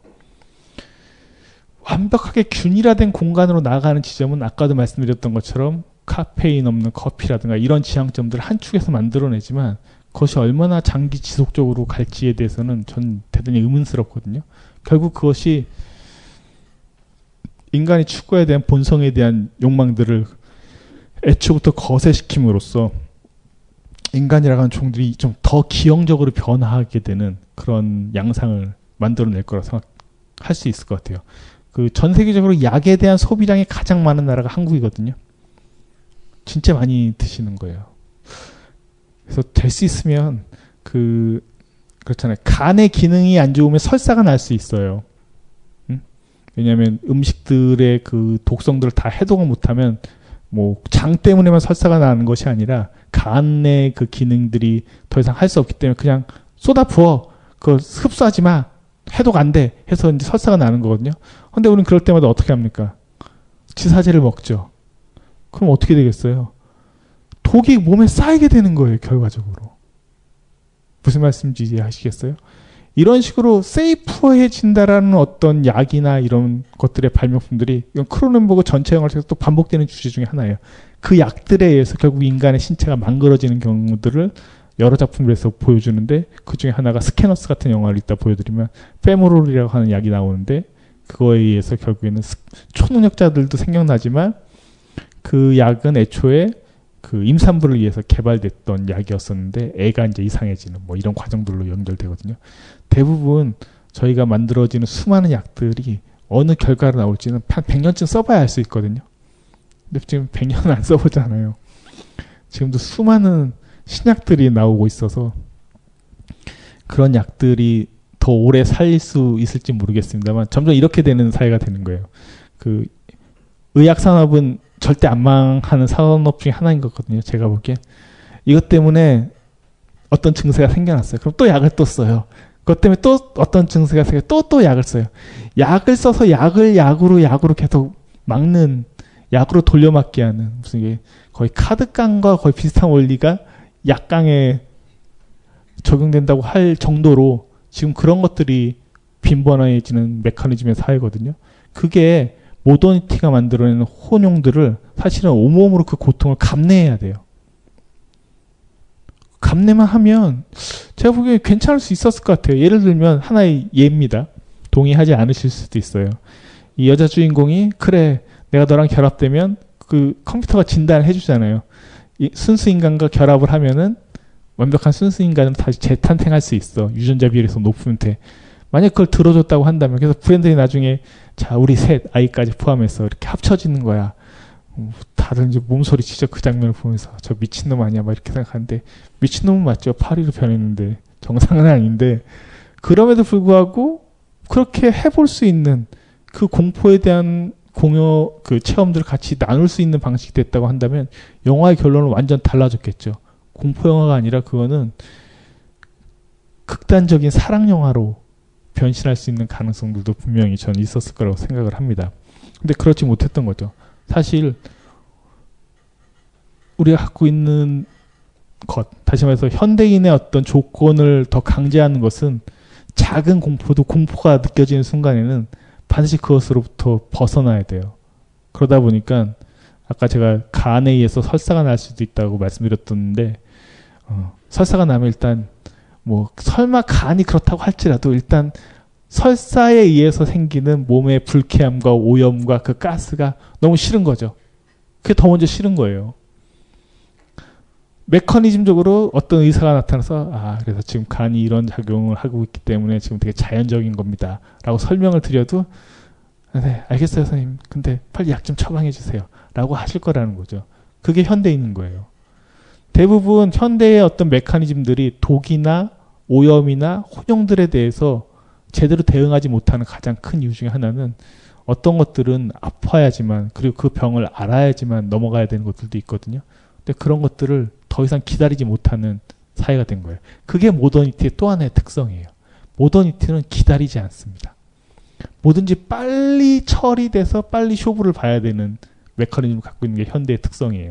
그러다 보니까 뭐든지 신속하게 안 되면 이건 잘못되거나 문제 있거나 불쾌한 거는 당연한 거고 항상 악으로 취급당하는 거죠. 예를 들어서 내 핸드폰이 갑자기 어느 지역에 왔더니 안 터져. 전화를 여러 가지 방식을 통해서 하죠. 그럼 이제 그쪽에서 대응해 주시겠죠. 고객님 그 지역에 지금 서버에 문제가 생겨서 이렇게 하면 빨리 10분만 해결하란 말이에요. 이렇게 얘기가 끝난단 말이에요. 사실은 한 시간이 지나면 그 서버가 고쳐짐으로써 자연스럽게 해결될 수 있음에도 불구하고 현대인들은 그 5분, 10분의 불쾌함이라고 하는 것들, 그 불편함, 사실 더 정확히 불편함이겠죠. 불편함을 바로 불쾌함으로 여겨요. 불편한 것과 불쾌한 건 다른 거거든요. 불편한 건 말 그대로 지금은 편리하지 않은 상태가 되어 있을 뿐인 거예요. 하지만 그것이 내 감정을 건드리고 내 신체의 반응을 건드리고서 일종의 불쾌함으로써 작동을 하고 있다는 것. 대단히 한번 생각해 봐야 되는 문제 중에 하나예요. 그래서 우리가 생각하는 많은 불쾌감들의 정체 중에 그 근저에는 이 모더니티의 조건 속에서 만들어진 불편함일 때가 있어요. 자유를 외친 시인 김수영, 위대한 화가 이중섭, 전설이 된 반고흐. 그런 그들의 진짜 모습은 찌질했다. 철없는 가난뱅이, 애정결핍 환자, 우리가 사랑한 위인들의 민낯. 위인전에 속은 어른들을 위한 경쾌한 반전이 시작된다. 딴지일보 인기 연재를 책으로 엮은 찌질한 위인전. 완벽하지 않아서 눈물나게 아름답고 찌질했기에 더욱 위대한 그들의 삶이 전하는 위안과 감동. 딴지일보 홀짝 기자의 찌질한 위인전. 전국 서점과 온라인 서점 딴지마켓에 있습니다. 위즈덤 하우스. 요즘 나는 책 추천을 하지 않는다. 그래도 이 책은 추천하지 않을 수 없다. 나는 딴지일보 읽은 척 매뉴얼의 애독자였으니까. 이웃시민. 고전은 직접 반려들어 읽는 게 가장 좋다. 그게 여의치 않으면 너부리의 읽은 척 매뉴얼을 읽어라. 읽은 척 매뉴얼은 고전들의 뒤틀린 소개이자 색다른 비평일 뿐만 아니라 그 자체로 고전과 맞먹는 유사 고전이다. 고종석. 그는 딴지일보 역사를 통틀어 가장 딴지적 글쟁이다. 김어준. 고전이 얼마나 재밌는가를 은하계에서 가장 재밌게 설명하는 책. 딴지 편집장 너부리의 고전문학 읽은 척 매뉴얼. 아직 고전을 모르는 분들께 그리고 이미 고전을 알고 있는 분들께도 강력 추천합니다. 지금 바로 전국 서점에서 만나보세요. 딴지 마켓에서 구입하는 분께는 저자 사인본을 배송해 드립니다.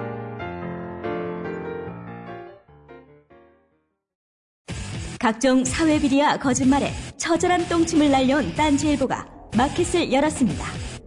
기자들이 검증해 믿을 수 있는 상품들을 은하계 최저가로 판매하여 명랑한 소비문화 창달에 이바지할 딴지마켓. 이제 신뢰를 쇼핑하세요. 주소는 마켓.딴지.com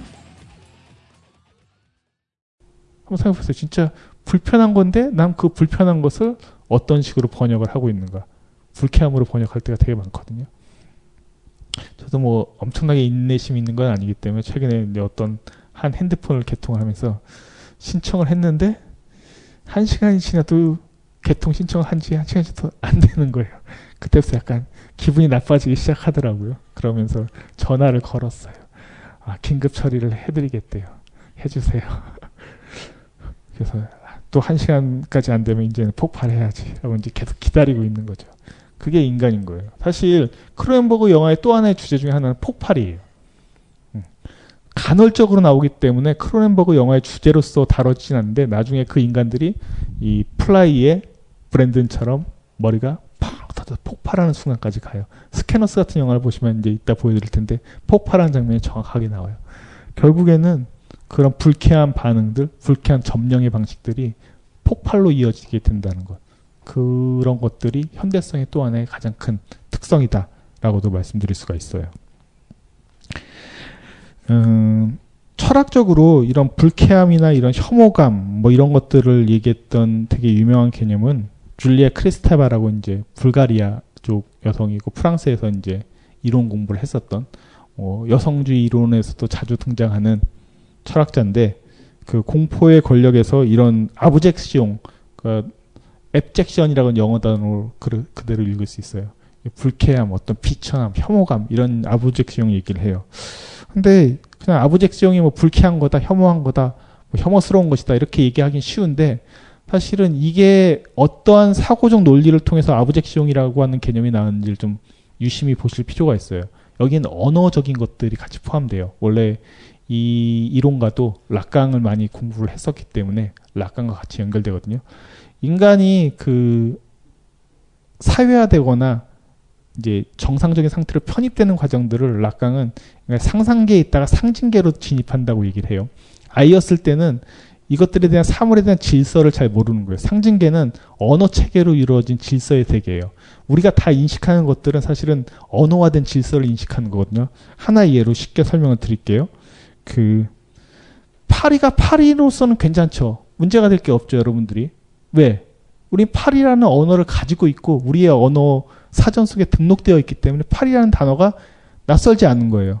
브랜든이라는 사람도 괜찮죠. 어쨌든 그 사람도 주민등록증이 있던 모든 라이센스가 있을 것이니까 그 등록증을 보면 괜찮다고 여겨질 거란 말이에요. 근데 여기서 나오는 나중에 혼종된 캐릭터인 브랜든 파리는 뭔가 이상하죠. 왜? 왜 이상할까요? 이게 락항식으로 설명하면은 우리의 사전에 등록되어 있지 않은 언어이기 때문에 그런 거예요. 음. 여러분들이 형상을 보고 불쾌하다고 여기실 수도 있습니다만 사실은 정신분석적 차원에서 질서화된다는 것, 상징적 질서 안으로 편입된다고 한다는 것은 그것이 언어적인 것으로 파악이 된다라고 하는 것들이거든요. 사실 우리는 다 이런 과정을 통해서 인식을 해요. 예를 들면 이런 경찰이 가끔 불신 검문을 할 때 뭐 주민등록 번호를 물어보기도 하잖아요. 왜 주민등록 번호를 물어보겠어요? 얘 범인처럼 생겼으면 범인이라고 잡아가면 될 거 아니에요. 확인하는 거죠. 그 주민등록증이 등재되어 있거나 등재된 기록들이 뭔가 문제가 있는 건지 확인하는 거잖아요.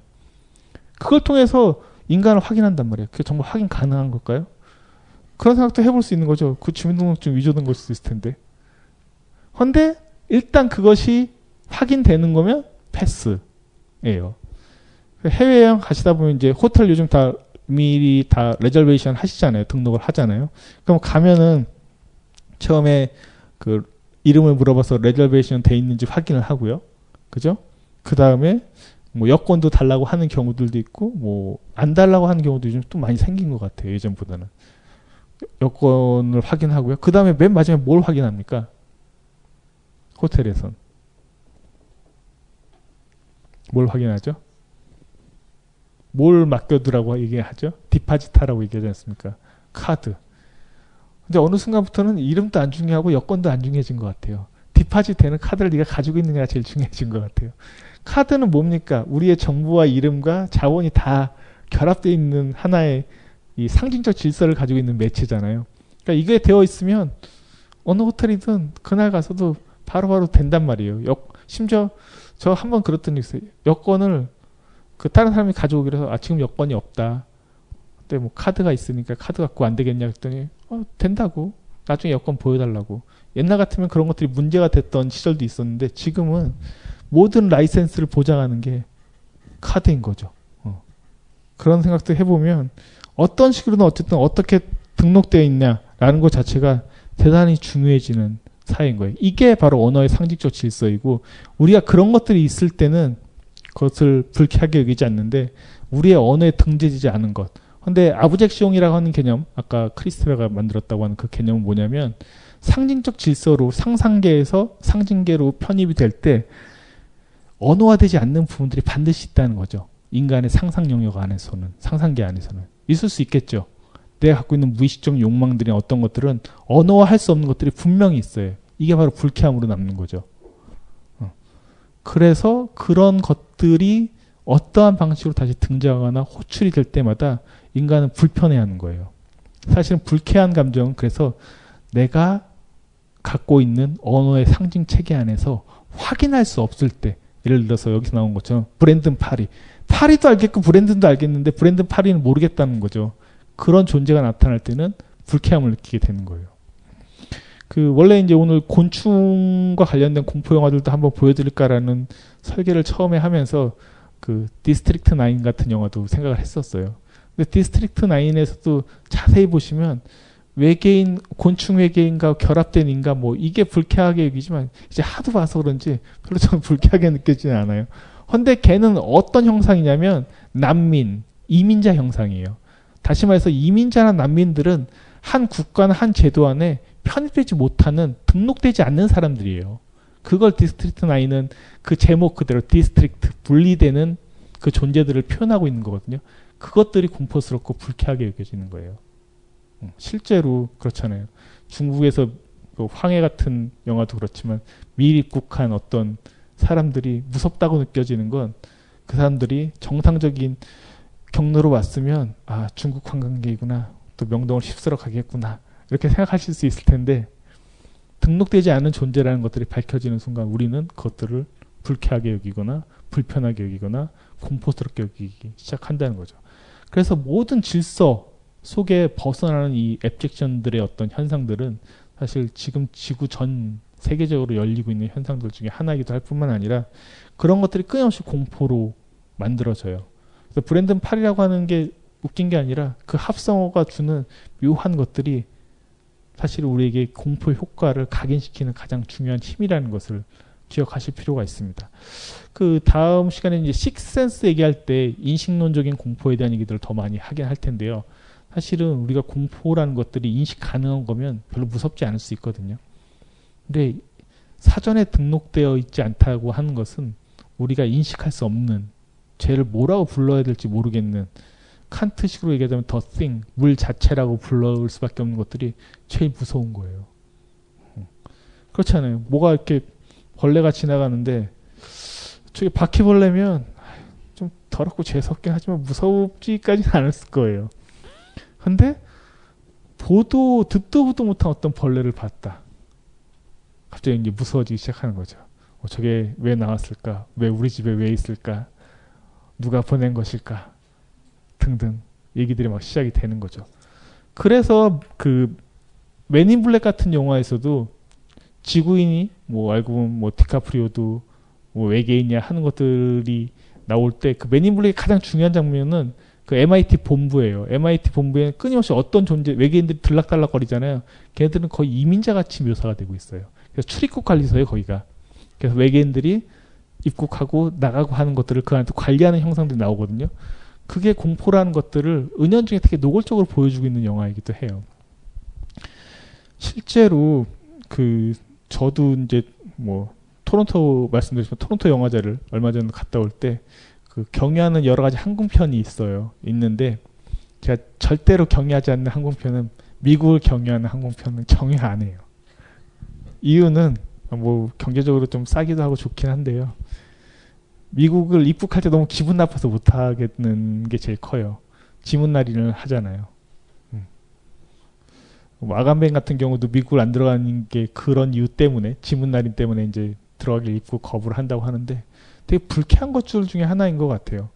그러니까 나의 어떤 등록이나 소지, 여권이 없는 것도 아니고 뭐 다 국내 것, 뭐 여권 국제 여권도 있고 다 있음에도 불구하고 내 지문을 지들이 날인해서 저 어디서 써먹으려고 왜 내 정보를 다 가져가려고 하는 거지? 너무 불쾌한 거죠.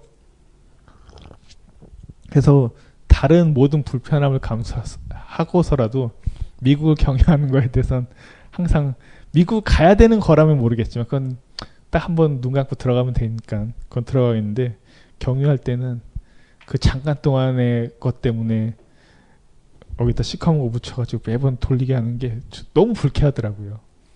음. 아니시구나. 그런 것들이 있어서 사실은 이제 이 영화 다루고 있는 또 중요한 공포 중에 하나가 등록되어 있지 않은 것에 대한 공포. 언어적 상징적 질서에 포함되지 않는 것에 대한 공포라는 것들도 되게 중요하게 철학적으로 다루고 있다. 그게 바로 아브젝스용의 사실은 핵심이다. 아브젝스용이라는 사전적인 뜻은 혹은 철학적인 뜻은 그 자체로 비천한, 뭐 더러운, 뭐 이런 뜻을 가지고 있는데 그거 자체의 뜻이 더 중요하기보다는 이런 식의 어떤 철학적 개념이 더 중요하다. 그리고 끝으로 이 영화가 다루고 있는 중요한 공포 중에 하나는 뭐냐면 임신이에요. 어, 임신은 공포스럽잖아요. 전 남성이기 때문에 이런 얘기를 하면은 좀 약간 가증스럽긴 합니다만 여성들은 공포가 더 크게 있죠. 그래서 산후뿐만 아니라 산전 우울증 다 있죠. 임신하게 되면 여러 가지 공포가 있죠. 임신이 주는 공포의 이유는 뭘까요? 한번 생각해 보신 적 있으세요? 임신이 왜 공포를 줄까요?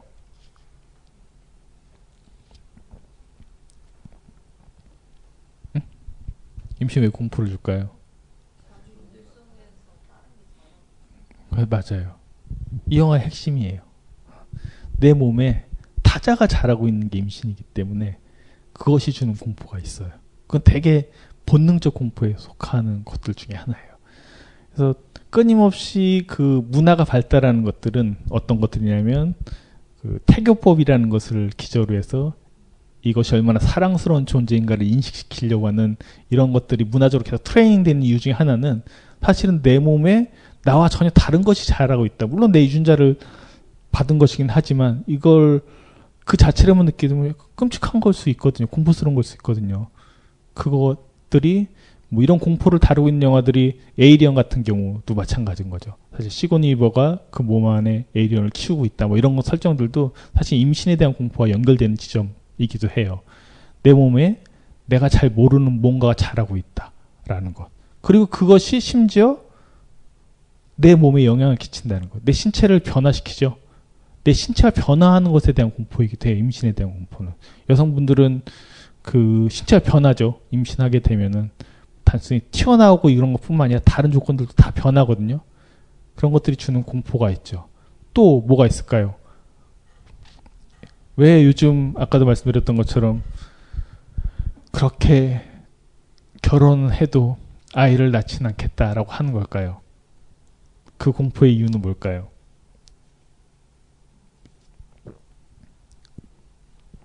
미래에 대한 것도 있어요. 이 자본주의적 사회 안에서는 사실은 양육에 대한 공포라는 것 자체가 있는 거죠. 그래서 공포는 미래에 대한 공포예요. 임신에 대한 공포는.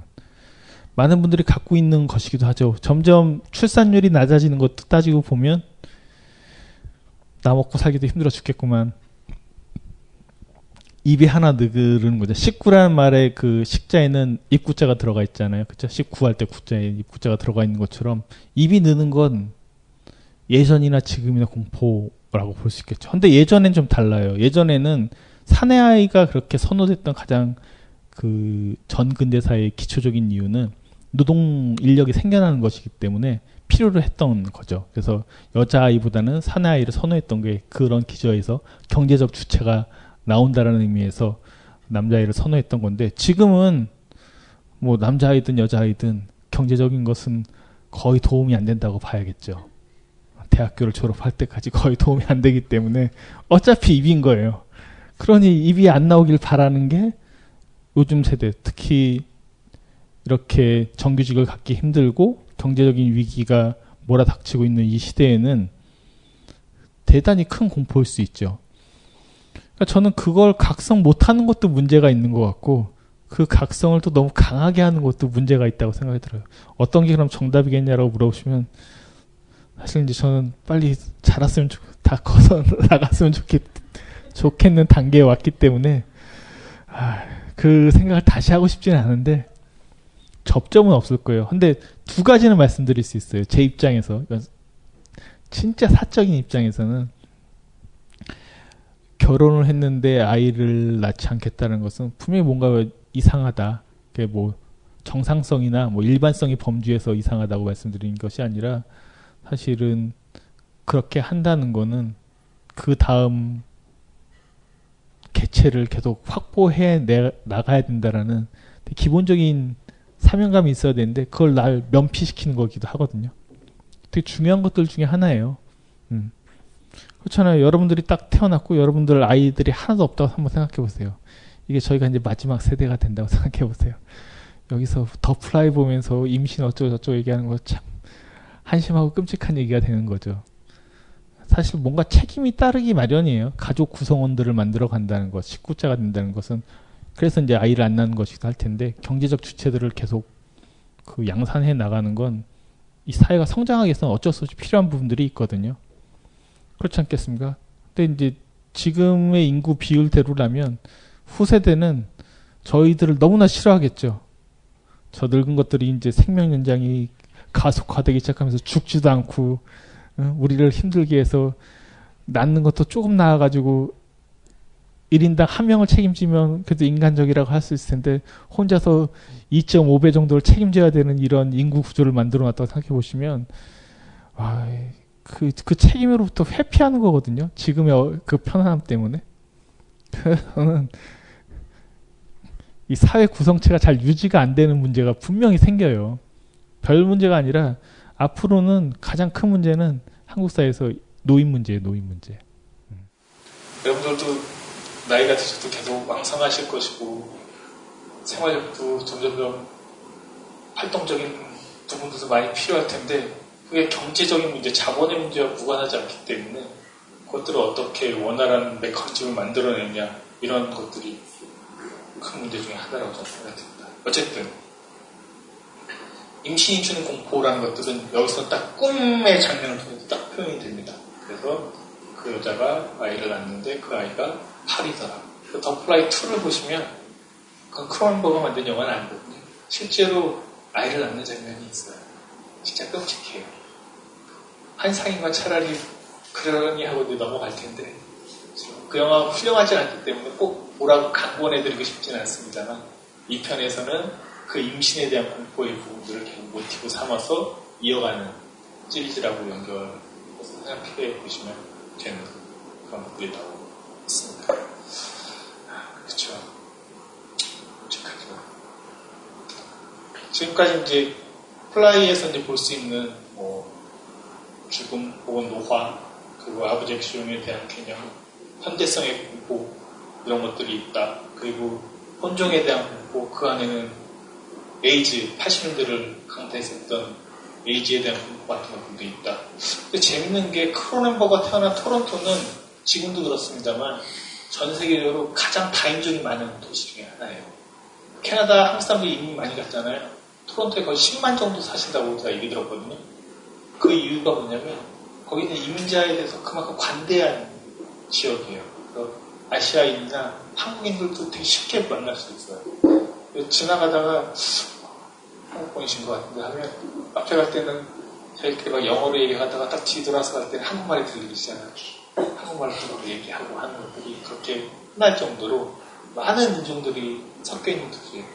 크란버그가 캐나다 감독으로서 이런 주제들을 다룬 건 우연적인 건 아닌 것 같아요. 자기가 살고 태어난 도시 자체가 가장 개방적인 도시의 형태를 가지고 있었고 그런 부분들의 조건들을 가지고 있었기 때문에 동시에 토론토는 또 high technology나 이런 것들이 발달하는 지역들 중에 하나이기도 하죠. 빌딩이 커요. 한국의 뭐 강남 저리 가라 할 정도로 그런 거대 고층 빌딩들이 많은 호텔도 60층, 70층까지 되는 곳들도 꽤 많이 도시들 중에 하나이기 때문에 그런 부분에서도 흥미롭다는 생각이 들고 또 하나는 그 원래 캐나다의 언어가 그 두 종류가 있지 않습니까? 하나가 영어고 영어는 주로 이제 동부 쪽을 중심으로 토론토까지 이어지는 지역까지 그러니까 영어가 주로 많이 쓰이고 그 천년한 이제 몬트리올을 배경으로 만들었는데 몬트리올은 퀘벡 지역이라고 얘기하는데 퀘벡 지역은 주로 불어를 써요. 근데 그래서 캐나다 사람들하고 얘기하다 보면 가끔 괴로울 때가 있어요. 갑자기 불어를 썼다가 영어를 썼다가 막 자유롭게 경우가 있어요. 저희가 처음 캐나다 쪽 가봤던 게 몬트리올 쪽이었었어가지고 뭐 저는 그런 정보 없이 그냥 별 생각 없이 가거든요. 어디 갈 때. 갔다가 도시에 딱거 모든 길의 표시가 뭐 루, 뭐 이렇게 뭐 되어 있는 거예요. 이게 뭐지? 다 불어로 표시되어 있는 거예요. 모든 인포메이션도. 사람들이 불어로 할수 있는지 영어로 할수 있는지를 편안하게 물어봐요. 그래서 그거에 따라서 맞춰서 대화를 해주는 그런 어떤 언어적 혼용이라고 하는 것들도 캐나다의 가장 독특한 특성이기 때문에 이런 크로엔버그의 혼종성이라고 하는 것들이 되게 자연스럽게 모티베이션 됐다라고도 말씀드릴 수가 있고요. 그리고 어, 저도 가보진 않았습니다만 언젠가 영화제 그만두기 전에 한번 꼭 가보고 싶은 욕심이 있는데 토론토에서 한 시간 정도 가면은 나이에가라 폭포가 있고 그 나이에가라 폭포를 거쳐서 미국으로 넘어가게 돼 디트로이트로 넘어갈 수 있어요. 펜실베니아. 그래서 텔레비전 틀어보면 다 미국 방송이 잡혀요.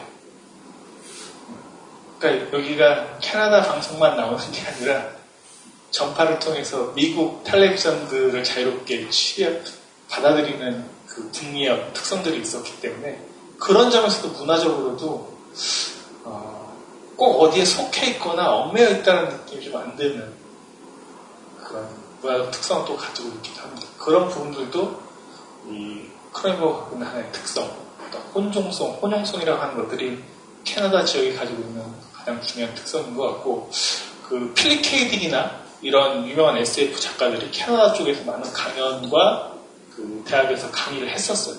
그런 것들도 보면 캐나다가 일찌감치 이런 SF라든가 high technology에 대한 부분도 되게 쉽게 받아들였기 때문에 저런 크로넨버그가 만들었던 영화적 주제 같은 것들이 잘 등장한다고 볼 수 있고 공교롭게도 58년도에 만든 그 미국 영화 그 The Fly도 배경이 캐나다예요. 왜 그랬을까 싶을 정도로 캐나다가 갖고 있는 일찌감치 한 특성이 있었던 것 같아요. 재밌는 건 역사적으로 보면 영국이 그 대서양 건너와가지고 인디언들 쫓아내고 아메리카를 만들었고 그 전에는 스페인이나 뭐 포르투갈이나 이런 사람들이 저 밑에 라틴 아메리카 남미로 내려와서 그쪽 원주민들을 다 장악해가지고 쫓아냈던 것처럼 이 재밌는 게 맨 처음에 스페인 쪽 어권이 내려오고 그 다음에 미 영국이 내려오고 그 프랑스가 이렇게 보고 있다 보니까 쟤네들 다 대서양 넘어간단 말이죠.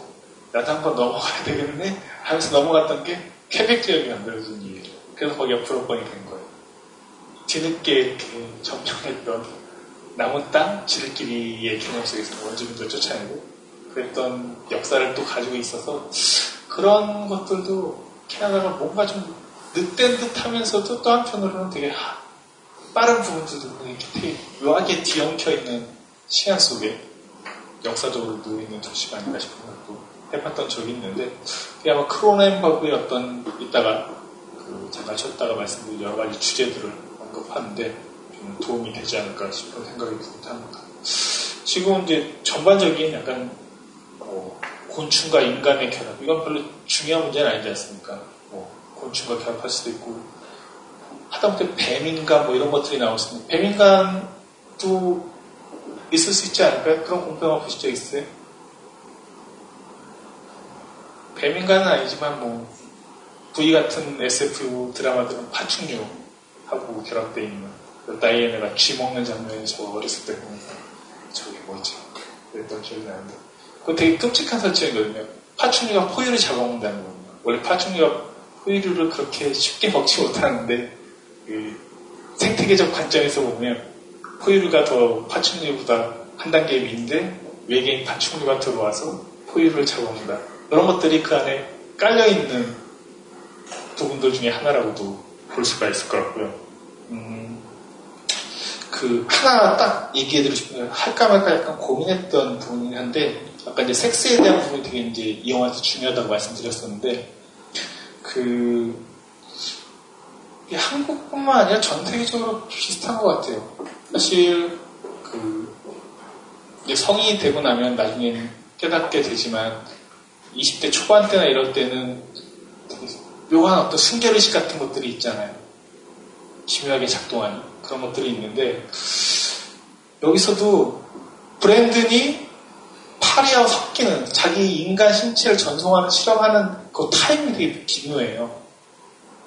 그때가 언제냐면 그 여자가 여자 주인공이 전 남자한테 만나러 간 날 그날 저녁 때 갑자기 술 먹고 기분 나빠하면서 자기 전송 실험을 하거든요. 그래서 돌아와서 여자가 돌아오고 나니까 또 그 남자랑 어떻게 됐냐라고 물어보는 장면이 영화 속에서 드러나요. 그러니까 그런 것처럼 묘하게 이 영화에서도 그런 순결의식이나 이런 부분들이 꽤 주제적으로 더럽혀짐에 대한 것들이 역반응으로 계속 드러나는 부분들이 있고 그리고 또 한 가지 이제 제가 조심스럽게 말씀 드리고 싶어 하는 부분들 중에 하나가 그 성 섹스라고 하는 것은 남자가 여자가 뭐 다양하게 서로 섞일 수 있는 부분들이 있는데 대부분의 그런 책임의식들 한국 사회도 여성들에게 다 맡긴단 말이에요. 그렇죠. 그런 것들 꼭 남성이 섞이는 것들에 대해서는 남성이 여성 팔려가지고 있는 경우에 대해서는 그다지 도덕적으로나 상식적으로나 잘 공격하지 않는데 왜 유독 여성에 대한 그런 공격은 공고화 되어 있을까 전 세계적으로 이 영화에서도 마찬가지로 그런 부분들이 건져지고 있거든요. 왜 그럴까? 뭐 그게 가부장적인 문화여서 뭐 이렇게도 얘기할 수 있을 것 같기도 하고 여러 가지 부분들이 있을 것 같은데 일단은 생물학적인 책임으로서의 임신이라고 하는 게 여성에게 주어져 있기 때문에 그걸 더 예민하게 여기는 게 분명히 있는 것 같아요. 단순히 사회학적이거나 이데올로기적인 것뿐만 아니라 제 생각엔 생물학적인 임신이라고 하는 것들이 여성에게 최종 결과로서 나타나기 때문에 중요하다고 생각이 드는데 그 진화 심리학이나 진화 생물학적 관점에서 보면 진화 심리학이 뭐냐면 인간들이 뭔가 선택을 할 때 진화론 쪽 관점에서 선택을 하는가에 대해서 그 파헤치는 학문이에요. 쉽게 말씀드리자면 그 남자가 이쁜 여자를 좋아하는 건 진화 심리학적 차원에서 보자면 대부분 그 이쁜 여성들이라고 하는 조건이 팔등신이기 때문에 임신을 잘할 수 있는 여성이다라는 식으로 설명하는 게 진화 심리학의 기저예요. 반대로 여성들이 그 남성을 선택을 할 때 그 어떤 경제성이나 이런 것들 능력을 막 본다고 얘기하잖아요. 뭐 여자는 미모고 남자는 능력이다 할 때 그 능력이라고 하는 것들은 임신을 해서 아이를 낳았을 때 그 개체를 잘 보호해 줄 수 있는 남성을 선택한다는 거죠. 그래서 능력이 있어야지만이 계속 양육에 대한 보장과 개런티를 해줄 수 있기 때문에 그런 남자를 선택하는 거다. 그래서 뭐 여성분들은 남자 얼굴도 안 봐. 그 사람이 어떤 능력이 있는 게 더 중요해라고 얘기하는 것들이 그런 거 관련돼 있다라고 진화 심리학에서는 설명을 해요. 그러니까 어떤 배우자 선택 문제들이 진화 심리학의 가장 그 핵심적 관심사이긴 해요. 인간 사회 안에서 그것이 변이된 형태로, 문화적 형태로 그런 것들이 드러난다라고 설명하는 학문인데, 그런 관점에서 보자면은, 그, 여자 주인공이 갖고 있는 태도는 좀 분명히 이해가 될 수 있죠. 진화 심리학도 설명할 수 있죠. 왜 브랜드한테 갔냐. 훨씬 더 일상적이고, 안정적이고, 더 뭔가 보장해 줄 것 같은 그런 남성상이었었는데, 문제는 파리하고 합성이 거예요. 어떻게, 보장이 안 될 것 같네. 그러니까 그제서야 다시 그 남자를 찾아가게 되는 과정까지 이어진다고 있는 거죠. 이런 진야부 심리학적 설명은 꽤 드라마나 영화에서도 많이 설명되는 것들 중에 하나예요. 심지어 요즘은 뭐, 그, 프로베르의 보바리 부인이나 이런 작품들에서 왜 보바리 부인이 그런 선택을 했는지도 진화 심리학적으로 설명하거나 하는 경우들이 계속 사례로서 인용되거나 활용되고 있는데, 그랬을 때 그 여성에게 강조되는 어떤 순결의 문제는 그 진화 심리학적 입장에서 보자면 이게 누구의 씨앗인지 모르겠다는 거죠 남자 입장에서 그런 분들이 강조가 되면서 이 인간 사회 메커니즘에서 여성의 더 순결성을 강조하는 것은 남자가 개런티를 원하는 거죠. 이것이 내 아이라는 것을 원하는 그런 메커니즘들이 깔려 있다라고도 얘기할 수 있겠다. 그런 부분이 사실 이 영화 안에서도 들어가 있는 부분 중에 하나예요. 여성 캐릭터는 훨씬 그 70년대 성혁명을 겪었던 그 미국 사회의 어떤 기저들을 그대로 가지고 있거든요. 그래서 어, 그런 것들에 대한 큰 불쾌감이나 도덕적 의식이 강박적으로 있는 캐릭터가 아니에요. 그럼에도 불구하고 끊임없이 그런 임신에 대한 공포라든가 어떤 순결성들에 대한 요구들을 받게 되는 이유 중에 하나는 이 영화가 생물학적인 혼종에 대한 문제를 주제적으로 다루고 있는데 그랬을 때 과연 브랜든의 아이면 파리일 수도 있으니까 그 공포가 그대로 드러나는 것처럼 그런 공포가 드러나게 되는 거고 그건 아까도 말씀드렸던 것처럼 에이지에 대한 의미예요. 그 에이즈가 드러나면서 사실 서구사회에서 순결 문제가 다시 강박적으로 드러나기 시작을 했어요. 왜? 그 이전에는 히피 세대를 거치면서 프리섹스가 한때 그 사회 문화에서 자유롭게 휩쓸었었는데 갑자기 에이즈가 등장했단 말이에요. 그거 걸리면 지금은 그렇지 않지만 바로 그 80년대, 90년대까지만 하더라도 바로 죽는다고 생각했었으니까요. 거의 변변한 약도 없었으니까요. 그러다 보니까 과연 이 상대가 섹스를 할 만한 안전한 대상이냐. 에이즈가 감염될 수 있는 건 피나 타액을 통해서만 감염될 수밖에 없으니까 그런 부분들에 대한 문제가 더 크게 대두가 됐다라고 볼 수가 있고 어떤 그 병리학적인 것들이 끊임없이 등장할 때마다 조심하셔야 될 것, 조심하셔야 좀 생각해봐야 되는 문제는 대부분 여성들이 더 많은 위축을 당하게 될 거예요. 이 영화에서 드러나는 것처럼 그런 그 임신한 다음 2세대에 대한 개런티를 여성이 스스로 보호 못하면 그것이 어떤 도덕적 비난의 대상이 되기가 너무나 쉽기 때문에 어, 한 사회가 어떤 병리학적 메커니즘을 기반으로 해서 계속 담론들이 만들어지는 건 되게 문제가 될 때가 있어요. 여성들한테는 불리한 지형도가 만들어지기 쉬울 때가 꽤 많이 있어요. 그런 점도 한번 생각해 보시면 뭐 메르스와 같이 뭐 남녀 상관없이 일어나는 질병들은 종에 덜하겠지만 대부분 피와 타액이 섞여야 되는 그런 병리학들적인 문제에 대해서는 항상 여성이 불리하게 작동할 수 있다는 것도 이 영화를 통해서 직간접적으로 한번 생각해 보게 되는 주제 중에 하나라고 말씀드릴 수가 있을 것 같습니다. 그런 것도 공포인 거예요. 핵심은 늘상 똑같습니다. 섞인다는 것에 대한. 근데 섞이지 않으면 관계성이 안 일어나고 어떤 그 다음 next generation이 형성되지 않는데 그럼 어떡할 것이냐. 항상 안전한 것만 추구할 것이냐. 그러려면 검증된 정자를 계속 주입받는 수밖에 없는 시대가 되는 거죠. 무슨 끔찍한 안드로이드 사회가 되는 거라고 생각해 볼 수 있겠죠. 실제 그렇게 되어가고 있어요. 전체 사회 메커니즘을 보면 모든 것들이 안전성에 대한 갈망 속에서 이제 모든 것들이 확인되는 것들이 필요한 거 아니에요. 그 스타벅스라고 하는 캐나다 영화가 있었는데 한국에서 개봉을 했었나요? 그 어떤 한 남자가 정자 기증을 해서 자기 아이들 찾아다니는 얘기가 있었거든요. 한 2년 전, 3년 전에 만들어진 그 캐나다 영화였었는데 나름 휴먼 코미디로 치장했습니다만 저는 그 영화 보면서 들었던 생각은 아, 저게 웃을 수만은 없는 문제가 이제 도래하겠구나. 저런 부분들이 직간접적으로 계속 반복돼서 앞으로 반복이 되겠구나. 뭐 마지막으로 하는 일부 끝내는 농담인데 그럼 S대 정자는 얼마고 어디대 정자는 얼마고 뭐 이렇게 돼야 되는 건가요?